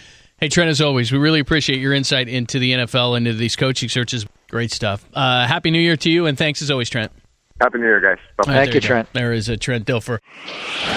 So, as of today, the 6th of January, uh, the Todd Bowles interview has been canceled. So, to me, that means the Raiders are ready to make a choice. For me, it means that they have decided on the direction of the team for the future, and I'm hoping more than one year. And what that says to, to me is Tony Sparano can't be the guy. Uh, can you see giving Sparano a three year deal, really, to be the coach of the Raiders? Uh, I think that's buffoonery for myself. Honestly, I don't think Sparano is the guy. He's a great line coach, but he's a very poor head coach. You know, there's there's a lot of things that go into that job, and I don't think he's the guy. I don't know. I'm not hiring. I think Eric Mangini. I know everybody's to throw something at the computer or whatever. I think he does have a very good chance of getting this job because the guy is smart. He does have a, a football acumen and he can bring in assistants. Del Rio is my horse. Uh, Jack Del Rio, I think, had a very good record as a Jaguars coach, and I think that he did a lot with a little, and I believe that he is a great leader and a, a good guy and I think he could bring some some assistance here as well. So it's about the assistant coaches here, folks. Let's not forget the head coach is kind of the manager of all these other coaches, but your OC and your DC, they're the ones who make the game plans, and they're the ones who really succeed or not succeed with an organization. Now, they got to have a lot of good players. They got to have a lot of good, you know, they have to have uh, all the things have to mix together to make the right cake. So we got to get the right mixture of coaches in here because we cannot screw around with Derek Carr. This guy can't go through the egg beater that was San Francisco and Alex Smith. We can't have it. We can't have a new coaching scheme every year, every two years. We need to have a guy that's going to be here for at least three years and shows – some success in the first season for crying out loud, not a 4 and 12 and then a shitload of excuses why. The next season was 4 12 and then oh yeah the next season is 3 and 13 thank you very much. None of that crap. We can't have it.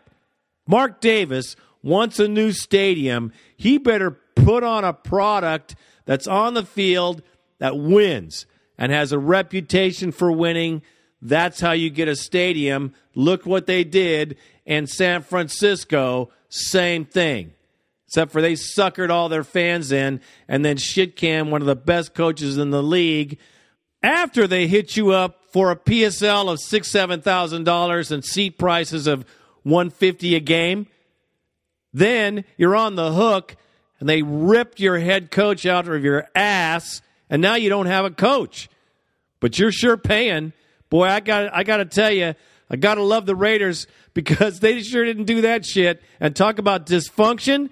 There's nobody pointing a finger in San Francisco. However, the dysfunction is huge. And Jed, I'm a punk ass biatch. York, got to eat it all. Little rich boy has a team, and boy, what a mistake they made across the bay. And that's all I'm going to say about that.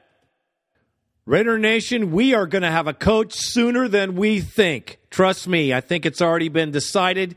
I'm excited about it. Whoever it is, we can move from here to the draft. We have a lot of positives going forward. Let's just hope that the staff, whoever it is, is not the same one that took our team to a 3 and 13 season last year. Excuses and all. I don't want to see it. And that is all I have to say about that.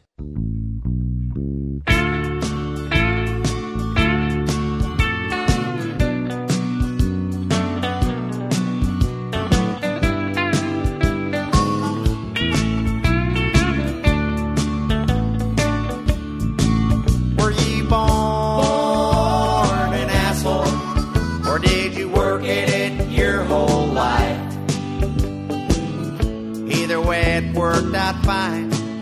Cause you're an asshole tonight. So now we have an asshole of the month, and here's why. Damon Bruce, a hater renowned.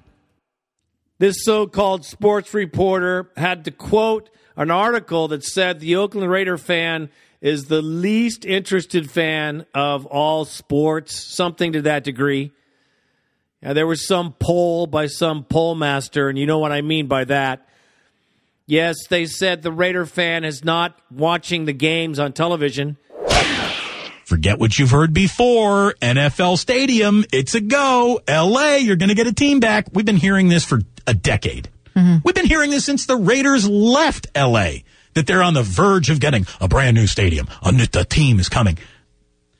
But Stan Kroenke really looks like he does have a business deal that is going to set the business of building a stadium in LA in motion. Kroenke is the owner of the St. Louis used to be Los Angeles, who knows might be again Rams. So if I'm in the business of owning an NFL team that has tepid local interest and nothing but big Los Angeles dollars on the horizon, I'm probably looking to do business in LA. And if you'd like to talk about tepid interest, that would be the most amount of interest given to the Raiders in a long time. The numbers are out. There is no fan base that paid less attention to its franchise than Raider fans this year. Really? The least rated football team in the NFL, the Oakland Raiders. Congratulations, Raider Nation. It's really not so much of a nation as much as it is like a small city state. Like Italy's a nation, and sure, Vatican City's also a nation, but come on. I see your point. Raider Nation is more like Raider Island, Raiderville? Raidersburg, something. I look now. It was a bad year. There's not a lot of teams that go three and thirteen with massive interest, but still, Jacksonville Jaguar fans watch more Jaguar football than Raider fans watch Raider football this year. And that's not my opinion. This isn't me hating on anything. I'm just sharing information that is based on fact. Well, they they took a poll, and you know what I what I mean about polls. They can they could suck my poll on this one because because I tell you, the Raiders aren't played in a national audience. You don't get the games in Iowa. You're not. People are screaming for the games all across the country. There's plenty of fans that'll watch. They're just not on. So they ask you a question like, "Do you watch Raider games?" Well, no, I don't because I can't get them. Well, they don't care why. They just know that you're not. So that goes into a you don't watch the games fan situation. It's bull crap. And yet again, uh, they couldn't wait for the dust to settle on the season to start these bullshit articles. Every frickin' season, some kind of statistic that is against the Raiders comes out, and it's horse crap. And it, you know, it's like it's like picking at a sleeping giant. Eventually, when we start to win, all this crap's going to go away. But Damon Bruce, for your your continual hatred of the Oakland Raiders and their fans, because you bash every one of us, you are the asshole of the month. And there's more where that comes from. But Damon Bruce, you're a punk. And that is all I have to say about Damon Bruce.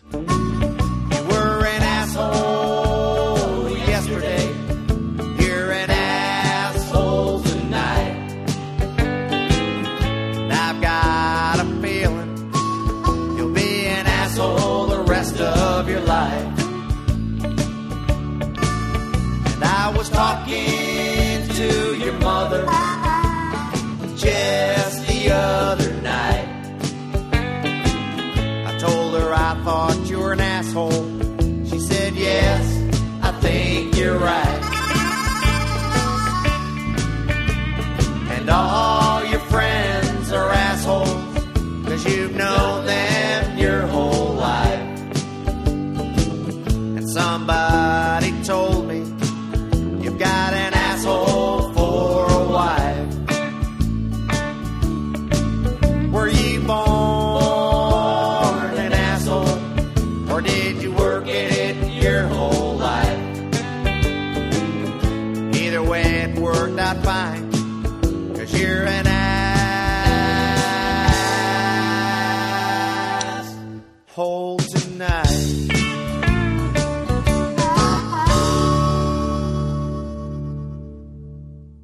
So the Rams are moving to Los Angeles. oh, brother. Well, Amy Trask is going to let us know how it goes down. The Princess of Darkness.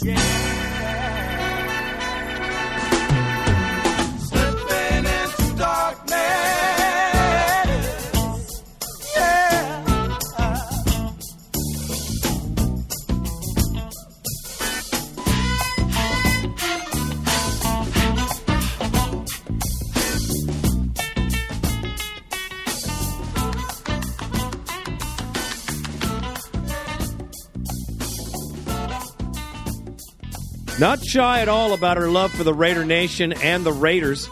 Amy Trask often comes on talk shows and she's an NFL analyst telling her opinion. And trust me, I, I hold it very high because I hold her in high esteem. She was the best friend to the Raider fan. There's no doubt. I have countless stories of her taking great pride and taking care of us. So, the latest news about the St. Louis Rams moving back to Los Angeles, something we've heard of rumblings for several years. Uh, their stadium is shit. That's funny because it's new compared to ours by decades. Uh, isn't good enough for them, and and actually, it's more of a revenue problem. They can't get people to come to the games, huh? Well, that's not our problem, but it is theirs, and they're they've bought property and they're going to move to LA and build a stadium this year. I'm sure breaking ground will happen any day. Uh, Sam Farmer out of the LA Times today reports that the uh, owner of the Rams and the Nuggets, by the way, uh, And is the Avalanche, yeah, right? is going to build a stadium in LA. He had 60 acres. He's also going to uh, team up with people who have about 238 more uh, acres, and uh, they're going to build a stadium in LA. So it looks like the Rams would go there. It may be some time they were saying in the Sam Farmer piece in the LA Times until a second tenant is found. But obviously, people are always talking about the Chargers and the Raiders uh, as that team. So it does look like there might be something in place where there'd actually be a stadium in LA. I think there's no question that Stan Kroenke is going to move the St. Louis Rams. When he bought them, it was not to keep them in St. Louis. He was going to move them to L.A. Uh, I think they're definitely going to be gone. Uh, the question is, how long will it take? And if there is a second team, the obvious one would be it'd be from the AFC. So the Chargers are not going to be happy that two teams go, you know, what is it, 90 miles away to the north, right in their marketplace. So they're going to balk at that. So they need a stadium. Uh, it's going to be either the Raiders or the Chargers that wind up in L.A. unless unless Jacksonville gets involved in it. That, and I was thinking that myself is that Jacksonville could be that team too because they have major attendance problems. They have a very aggressive owner. I could see Jacksonville getting in that mix. Salvador Dali could move them Yeah. either to London or to L.A. Boy, and I could see him doing it. Worlds apart. Yeah. Yes, I, I think they may be in play, but we'll see how it all plays out. But I, I think the Rams are going back to L.A. Yeah. without question. And I this- think I think the whole league know that. Yeah, and then this finally looks legitimate. But Amy goes over right now. You'll hear the reasons and how, how it takes, what it takes for a team to leave one city to go to another. Very excited about our next guest, the former CEO of the Oakland Raiders. She is now part of CBS Sports with that other pregame show, and We Need to Talk. And I think she carries quite possibly the coolest nickname of all time, the Princess of Darkness. Amy Trask joins us now. Amy, good morning. Thanks for coming on the show. Uh, Stan Kroenke, as we know, has entered into a partnership with a group in LA to develop a new sports complex. My question for you, which scenario do you think is more likely? A team ro- relocating to LA, or what about the Chargers rebranding and becoming maybe the Southern California Chargers? Wow, a quiz right off the bat, but it's it's multiple choice, and I like multiple choice. Good. Um, good morning, men. Thanks for having me on. Hello. Hey, sweetheart. How are you? I'm good, love. Thanks. Appreciate your time.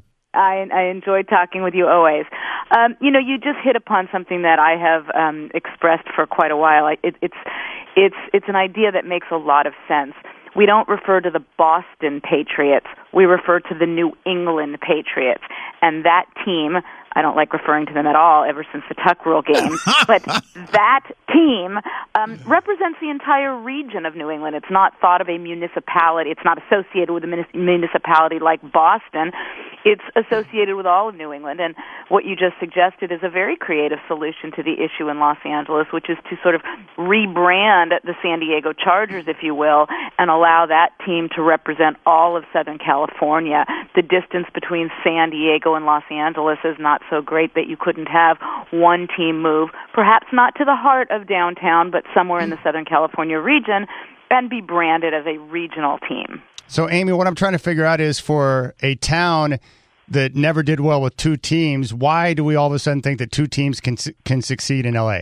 You know, it's as if you and I are cut of the same cloth because two of the comments I have made repeatedly, including yesterday on a radio station in St. Louis, are one, the San Diego issue we just discussed, and two, my view that this is not necessarily a good idea to put two teams into this market, at least initially. Why not build a magnificent, magnificent stadium, state of the art, all the bells and whistles? That is something that Los Angeles has never had. And then put one team in, and at a minimum, allow that team to grow its roots, take hold, and, and capture the market, if you will, before you even consider a second team. Sure, build the stadium to accommodate two teams.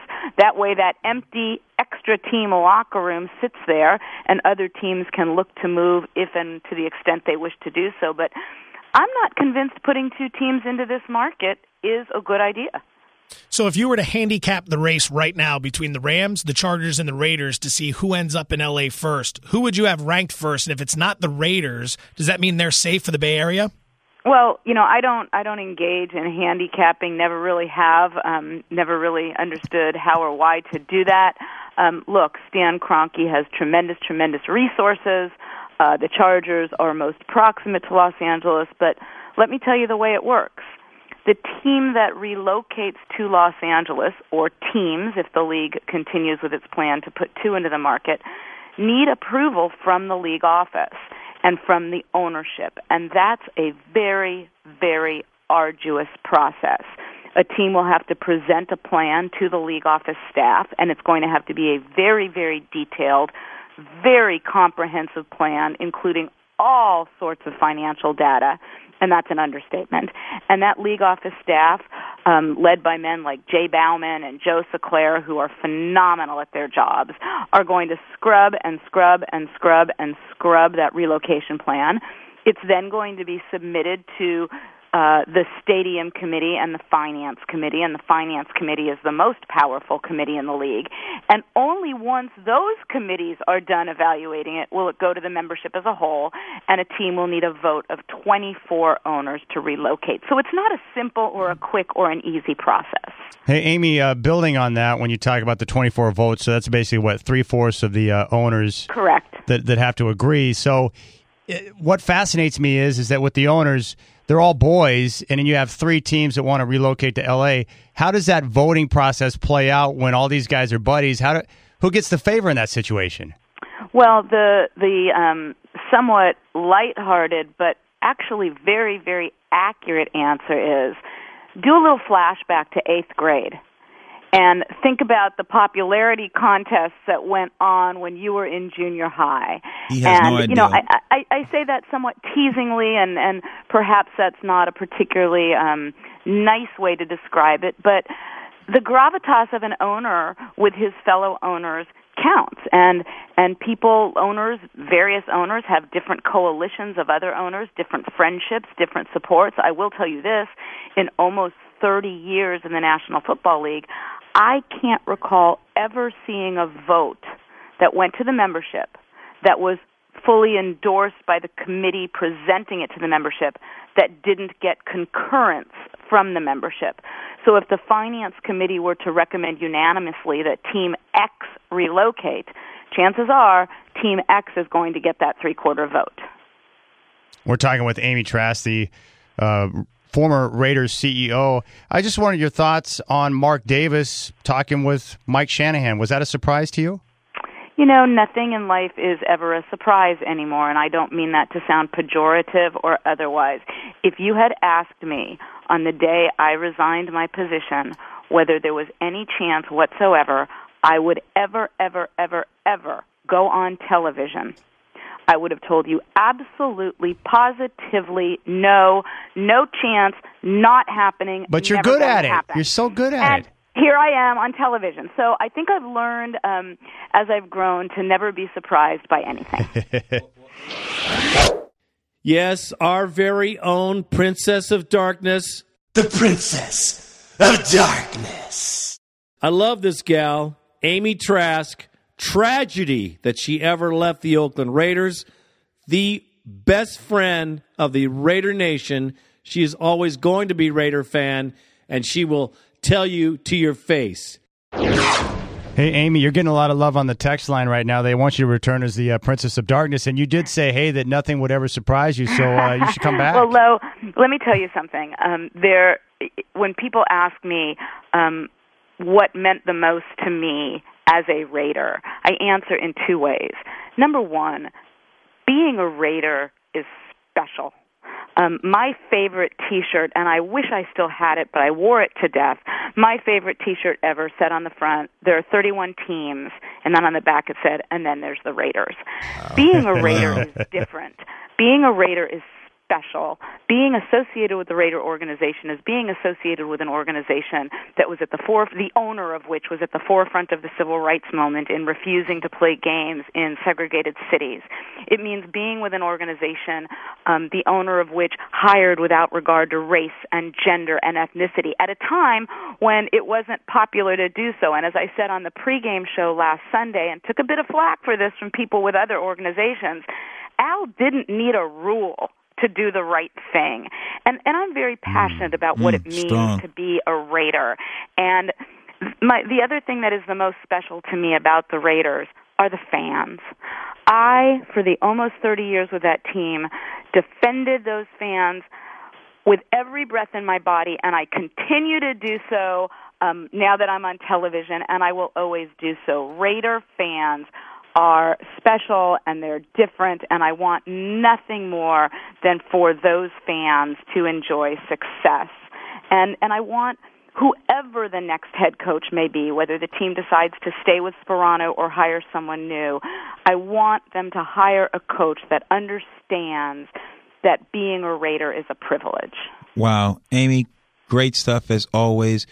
You are an amazing woman, an amazing individual, and a beacon of light, and we appreciate your time. You are too kind, and I always enjoy talking with you no matter what. Now, we've been through this as Raider fans. We've been through the moving and the coming back, and I think it's crap. It's shock, it's dismay, it's dishonest, and it's certainly of low character when you rip a franchise from a community, no doubt about it. But now, since the Rams are going back, they're saying they need a two team uh, venue because it's too expensive, yada, yada, yada. But I'll say this that this does open a window for the Raiders to move back to Los Angeles if it is agreed upon. Now, we all heard stories about the Raiders and the Niners sharing a stadium up here. And, well, the Niners were just too cocky uh, to make it happen. They're trying to make Mark do all the dancing. And trust me, the Yorks are, are no parade. And it was a good move by Mark Davis because we would have been saddled with that monstrosity for years to come. Now, the, Ra- the LA Rams situation could be one where the Raiders do go. I can see the Raiders sharing a stadium with the Rams. They did it before. Uh, they have a relationship, and it's a possibility. So here we go again. The story of the Raiders moving uh, it continues. And, well, where there's smoke, there's fire. I have no doubt that it's a possibility. But this does open a window, which is realistic in a relocation of the Raiders. I'm not happy about it, but it is what it is. And that is all I have to say about that. All right, 1 800 620 7181. 1 800 620 7181. The lines are now open, folks. Get on in there and make that call. And like I said before, we had some difficulties that we have handled, and we're moving on with our phone line, our bone line, our fan connection, as you will. Check out www.RaiderNationPodcast.com. Get all your news.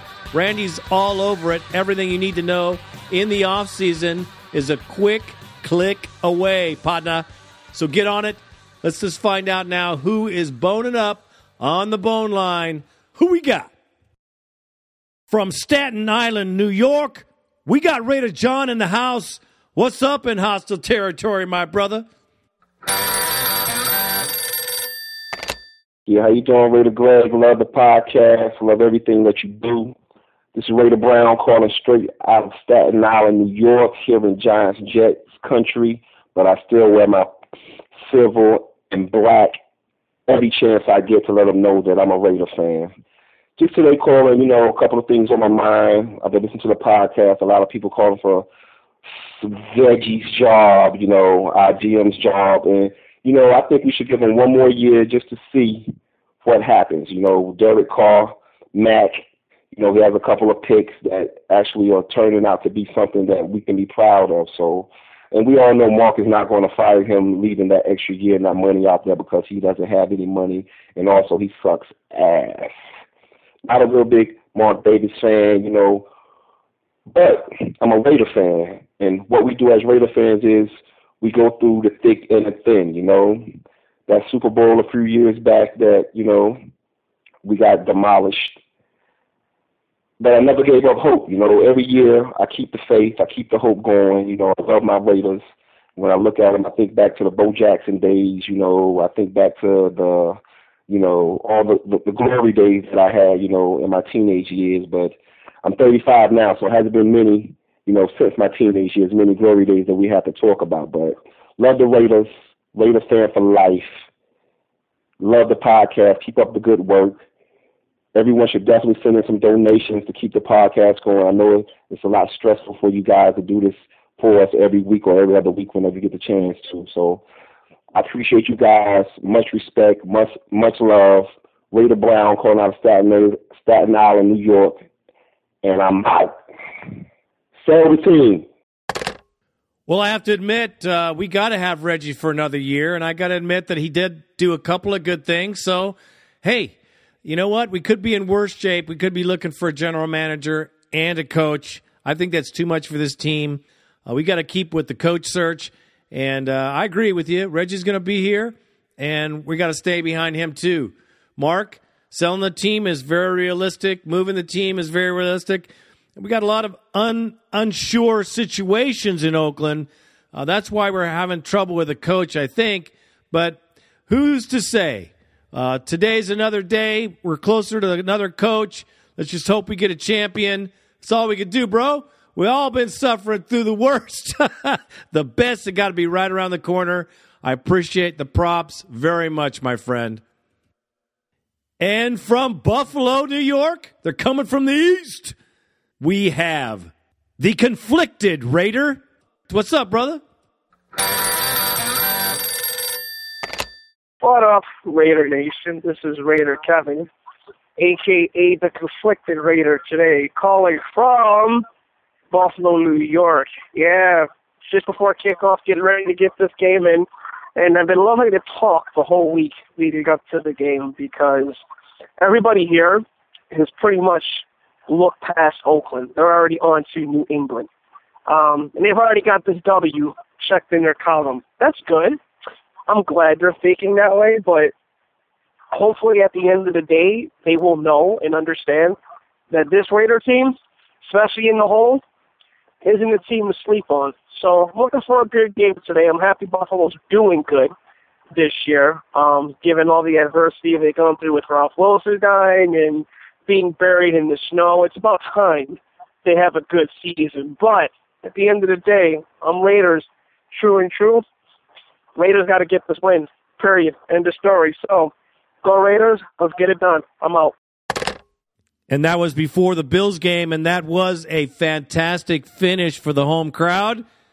And yes, the Raiders kicked their ass. Nice day in Buffalo for you, bro.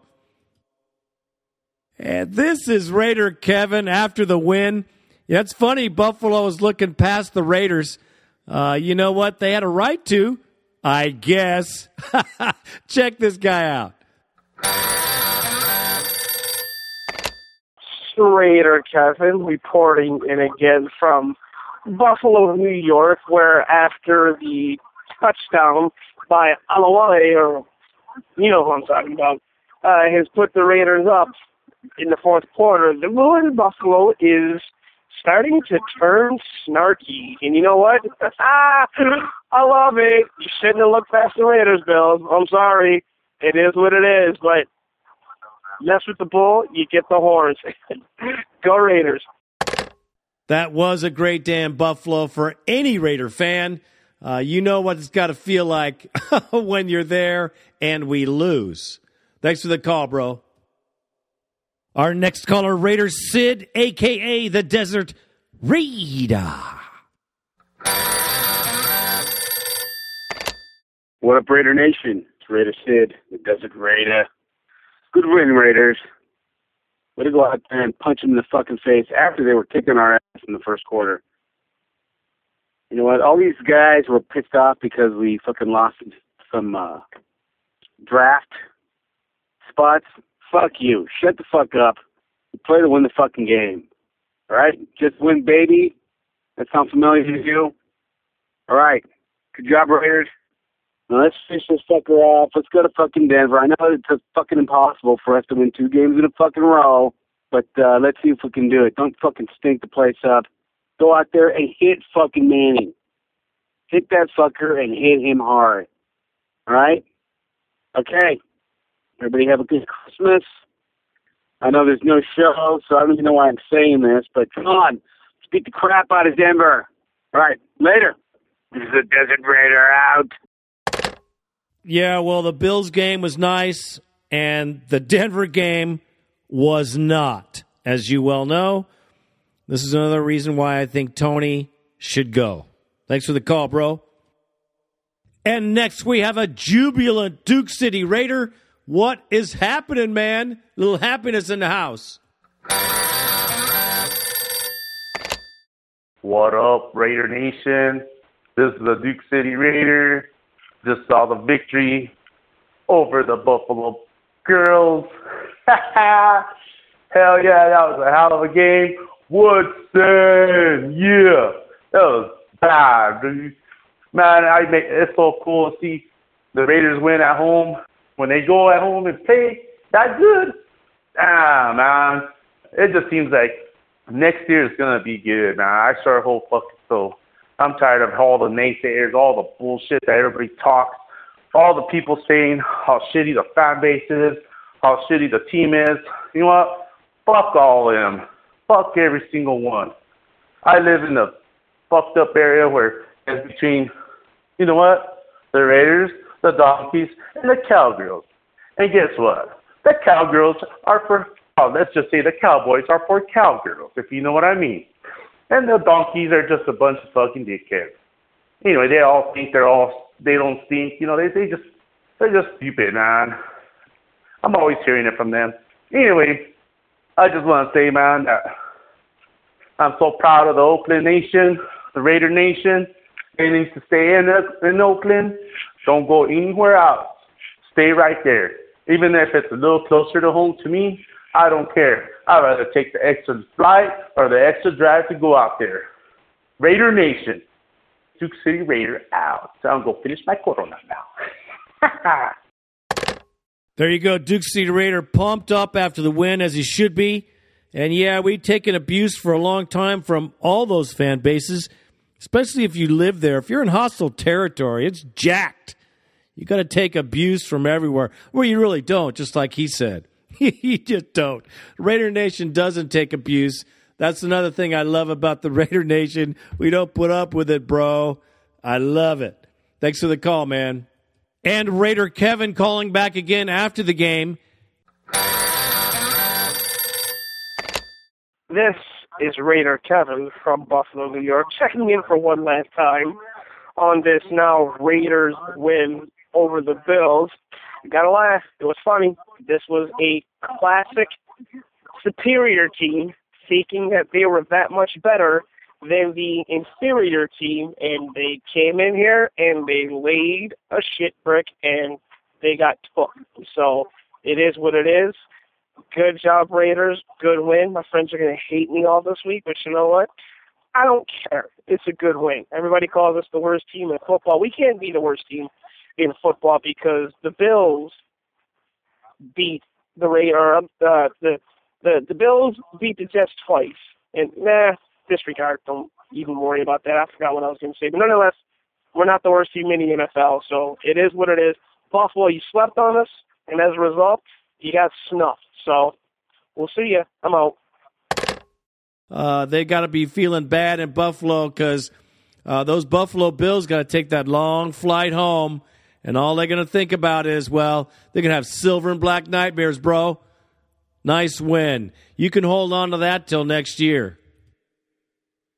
And our next caller, Raider Rondez from Las Vegas, Nevada. You know what happens in Vegas? Yeah, it goes, it stays in Vegas, or if it gets out, it's bad. What's happening, brother? Hey, what's up, Raider Greg, Raider Randy, and the rest of Raider Nation? This is Raider Rondez calling from Las Vegas, Nevada. And I just wanted to let you all know it's my birthday today. Happy birthday to me. Raider Nation got the W. They were out in full force. I wish I could have been there, but I was at Buffalo Wild Wings with my boys, all in our Raider gear. You know, Raider behavior, being loud, having fun, talking shit. Oh, I loved it. I loved it. I loved it, Raider Greg. I mean, uh, you gotta love Derek Carr. He is, he's gonna be really, really good, and I, I'm just excited for next season. Honestly, I mean, if we get the right coaches and the right pieces to surround him, the sky's the limit with this team with him at the helm under center. Our defense with Khalil Mack, ah, oh, he's he's just he's a man child. He was beating that tackle's ass.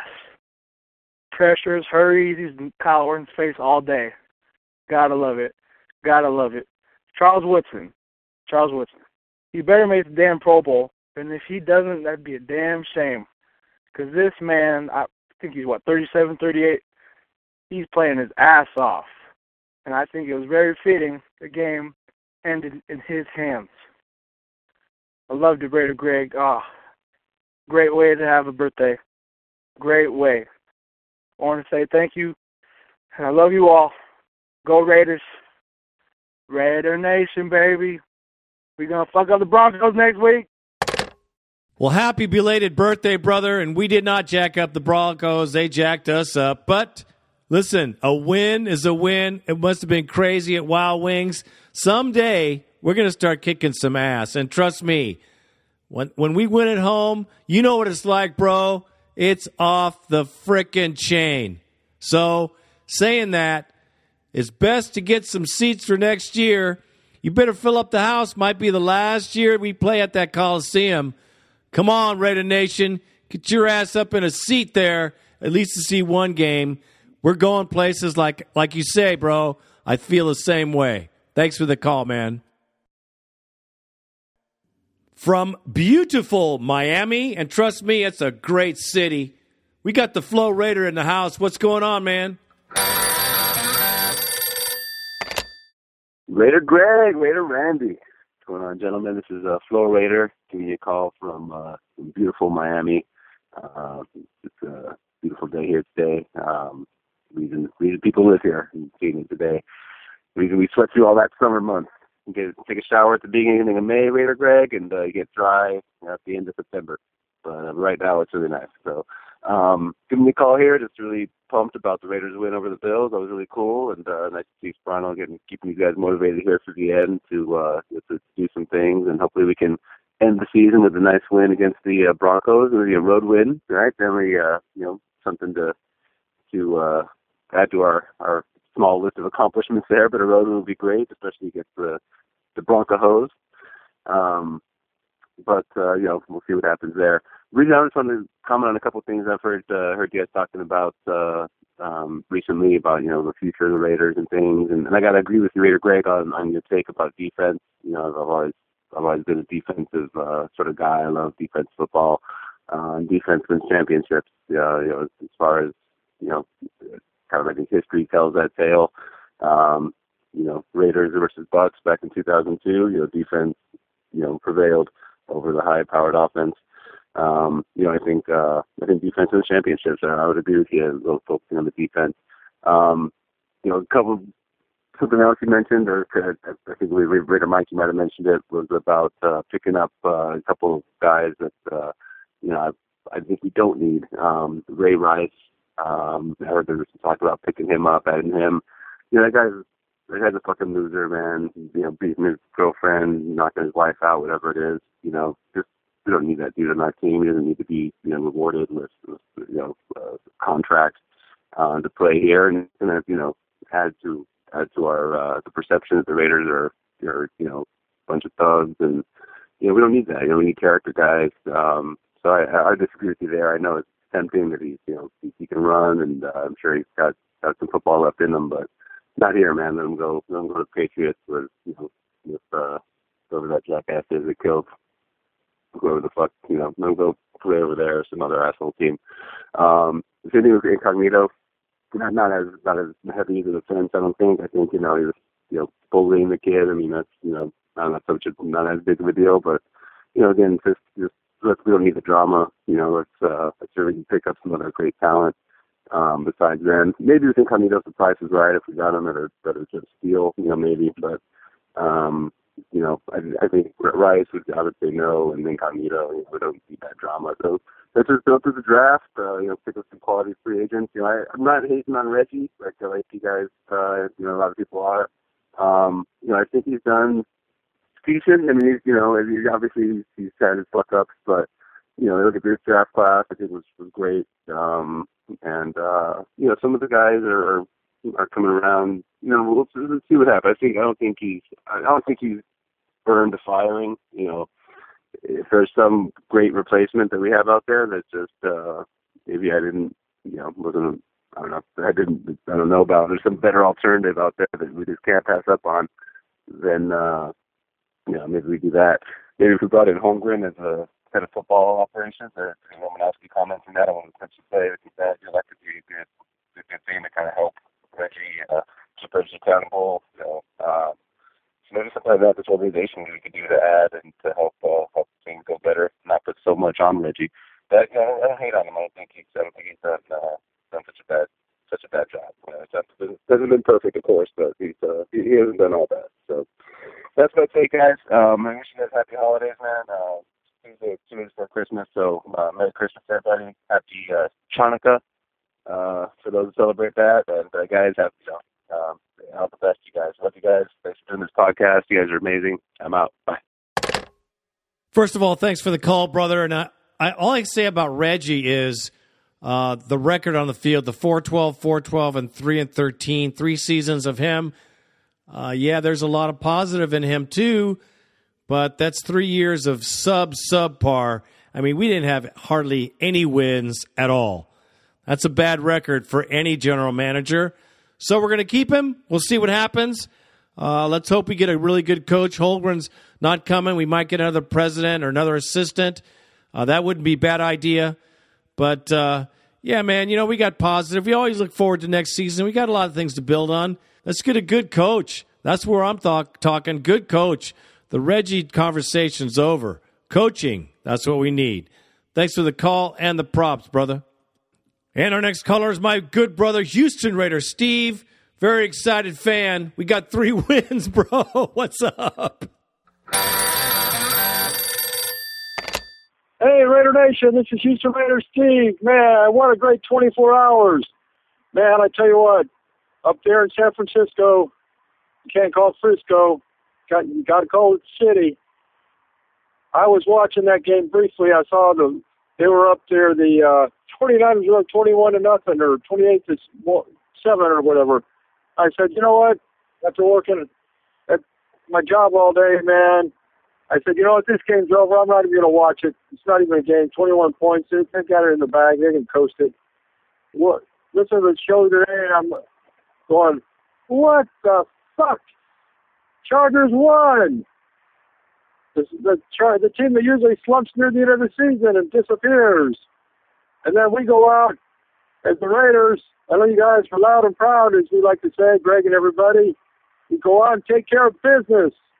Beat the Buffalo Bills, knock them out of the effing playoffs. That's right, the fucking playoffs. They're gone. God gave a stat on the radio tonight on Yahoo Sports and ESPN. He said, you know what? The Raiders aren't so bad after all. They beat the uh, 49ers, what, two weeks ago? Knocked them out of the playoffs. Today, they knocked the Buffalo Bills out of the playoffs. They're spoilers. Man, I just wish we could knock the Broncos on their ass and knock them out of the playoffs. But that's not going to happen. But hey, two out of three ain't bad, as the song goes. Man, all three wins at home.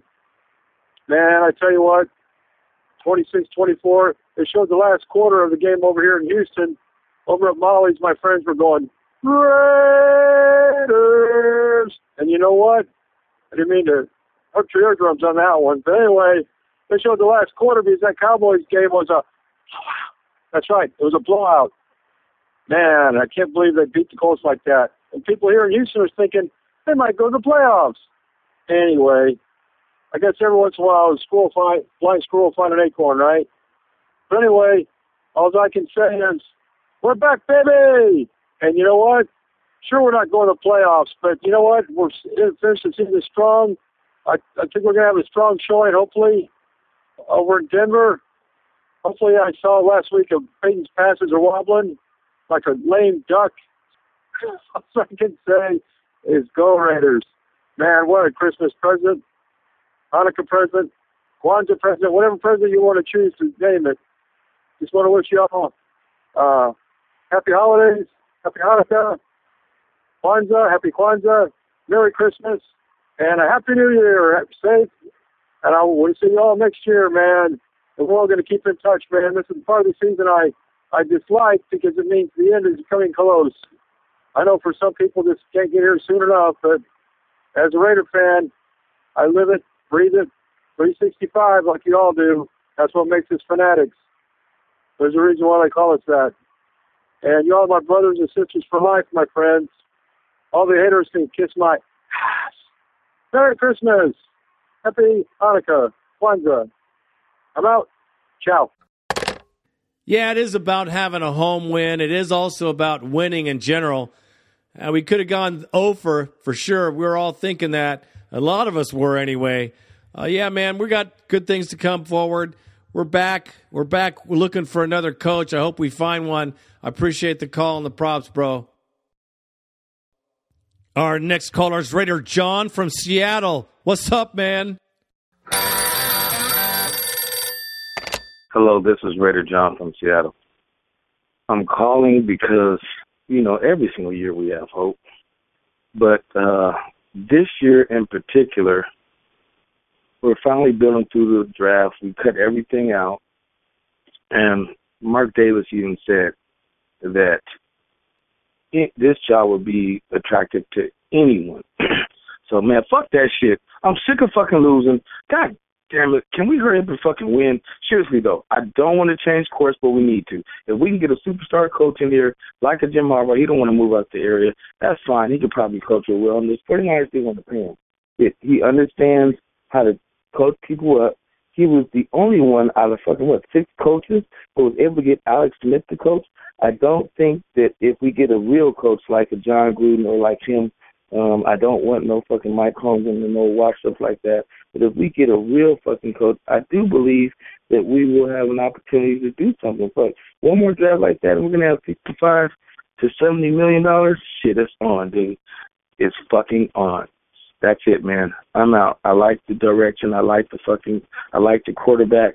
The quarterback is a winner, and of course, you know, I'm a Christian, but whatever. He believes in God, and with that type of faith and his even kill, and also growing up in a household that already had a a, a quarterback. Shit, he's got it, dude. He's gonna make it. Let's get him his fucking weapons. Let's get a fucking big stud defensive tackle in there, um, a go-to receiver. I don't know, um, and then let's run the ball like we did. All three of our wins have been at home, but you know the great thing about it is each time we run the ball at least 24, 25 times. Let's run the ball to at least keep the defense honest. All right, I'm out. Raiders. I too think Carr is the man. I think uh, for a lot of reasons his character is unquestionable, and his progress this year has been amazing. We got to give him the tools, but like I've said for a long time, our defense is on the verge. We have some good young players. We've got some great veterans. We can make a big difference in our defense. That will help our offense tremendously. Uh, we have a lot of upside next year. I'm looking for it. Let's see a coach that can make it happen. Let's see somebody we can all get behind. Let us pray that uh, Reggie and Mark got this one right and we have a solid foundation for this young franchise. That is all I have to say about that. Our season is starting all over after we get our coach. We got the draft. Things are coming. News is happening. Stay tuned here to the podcast because I will be up in the house.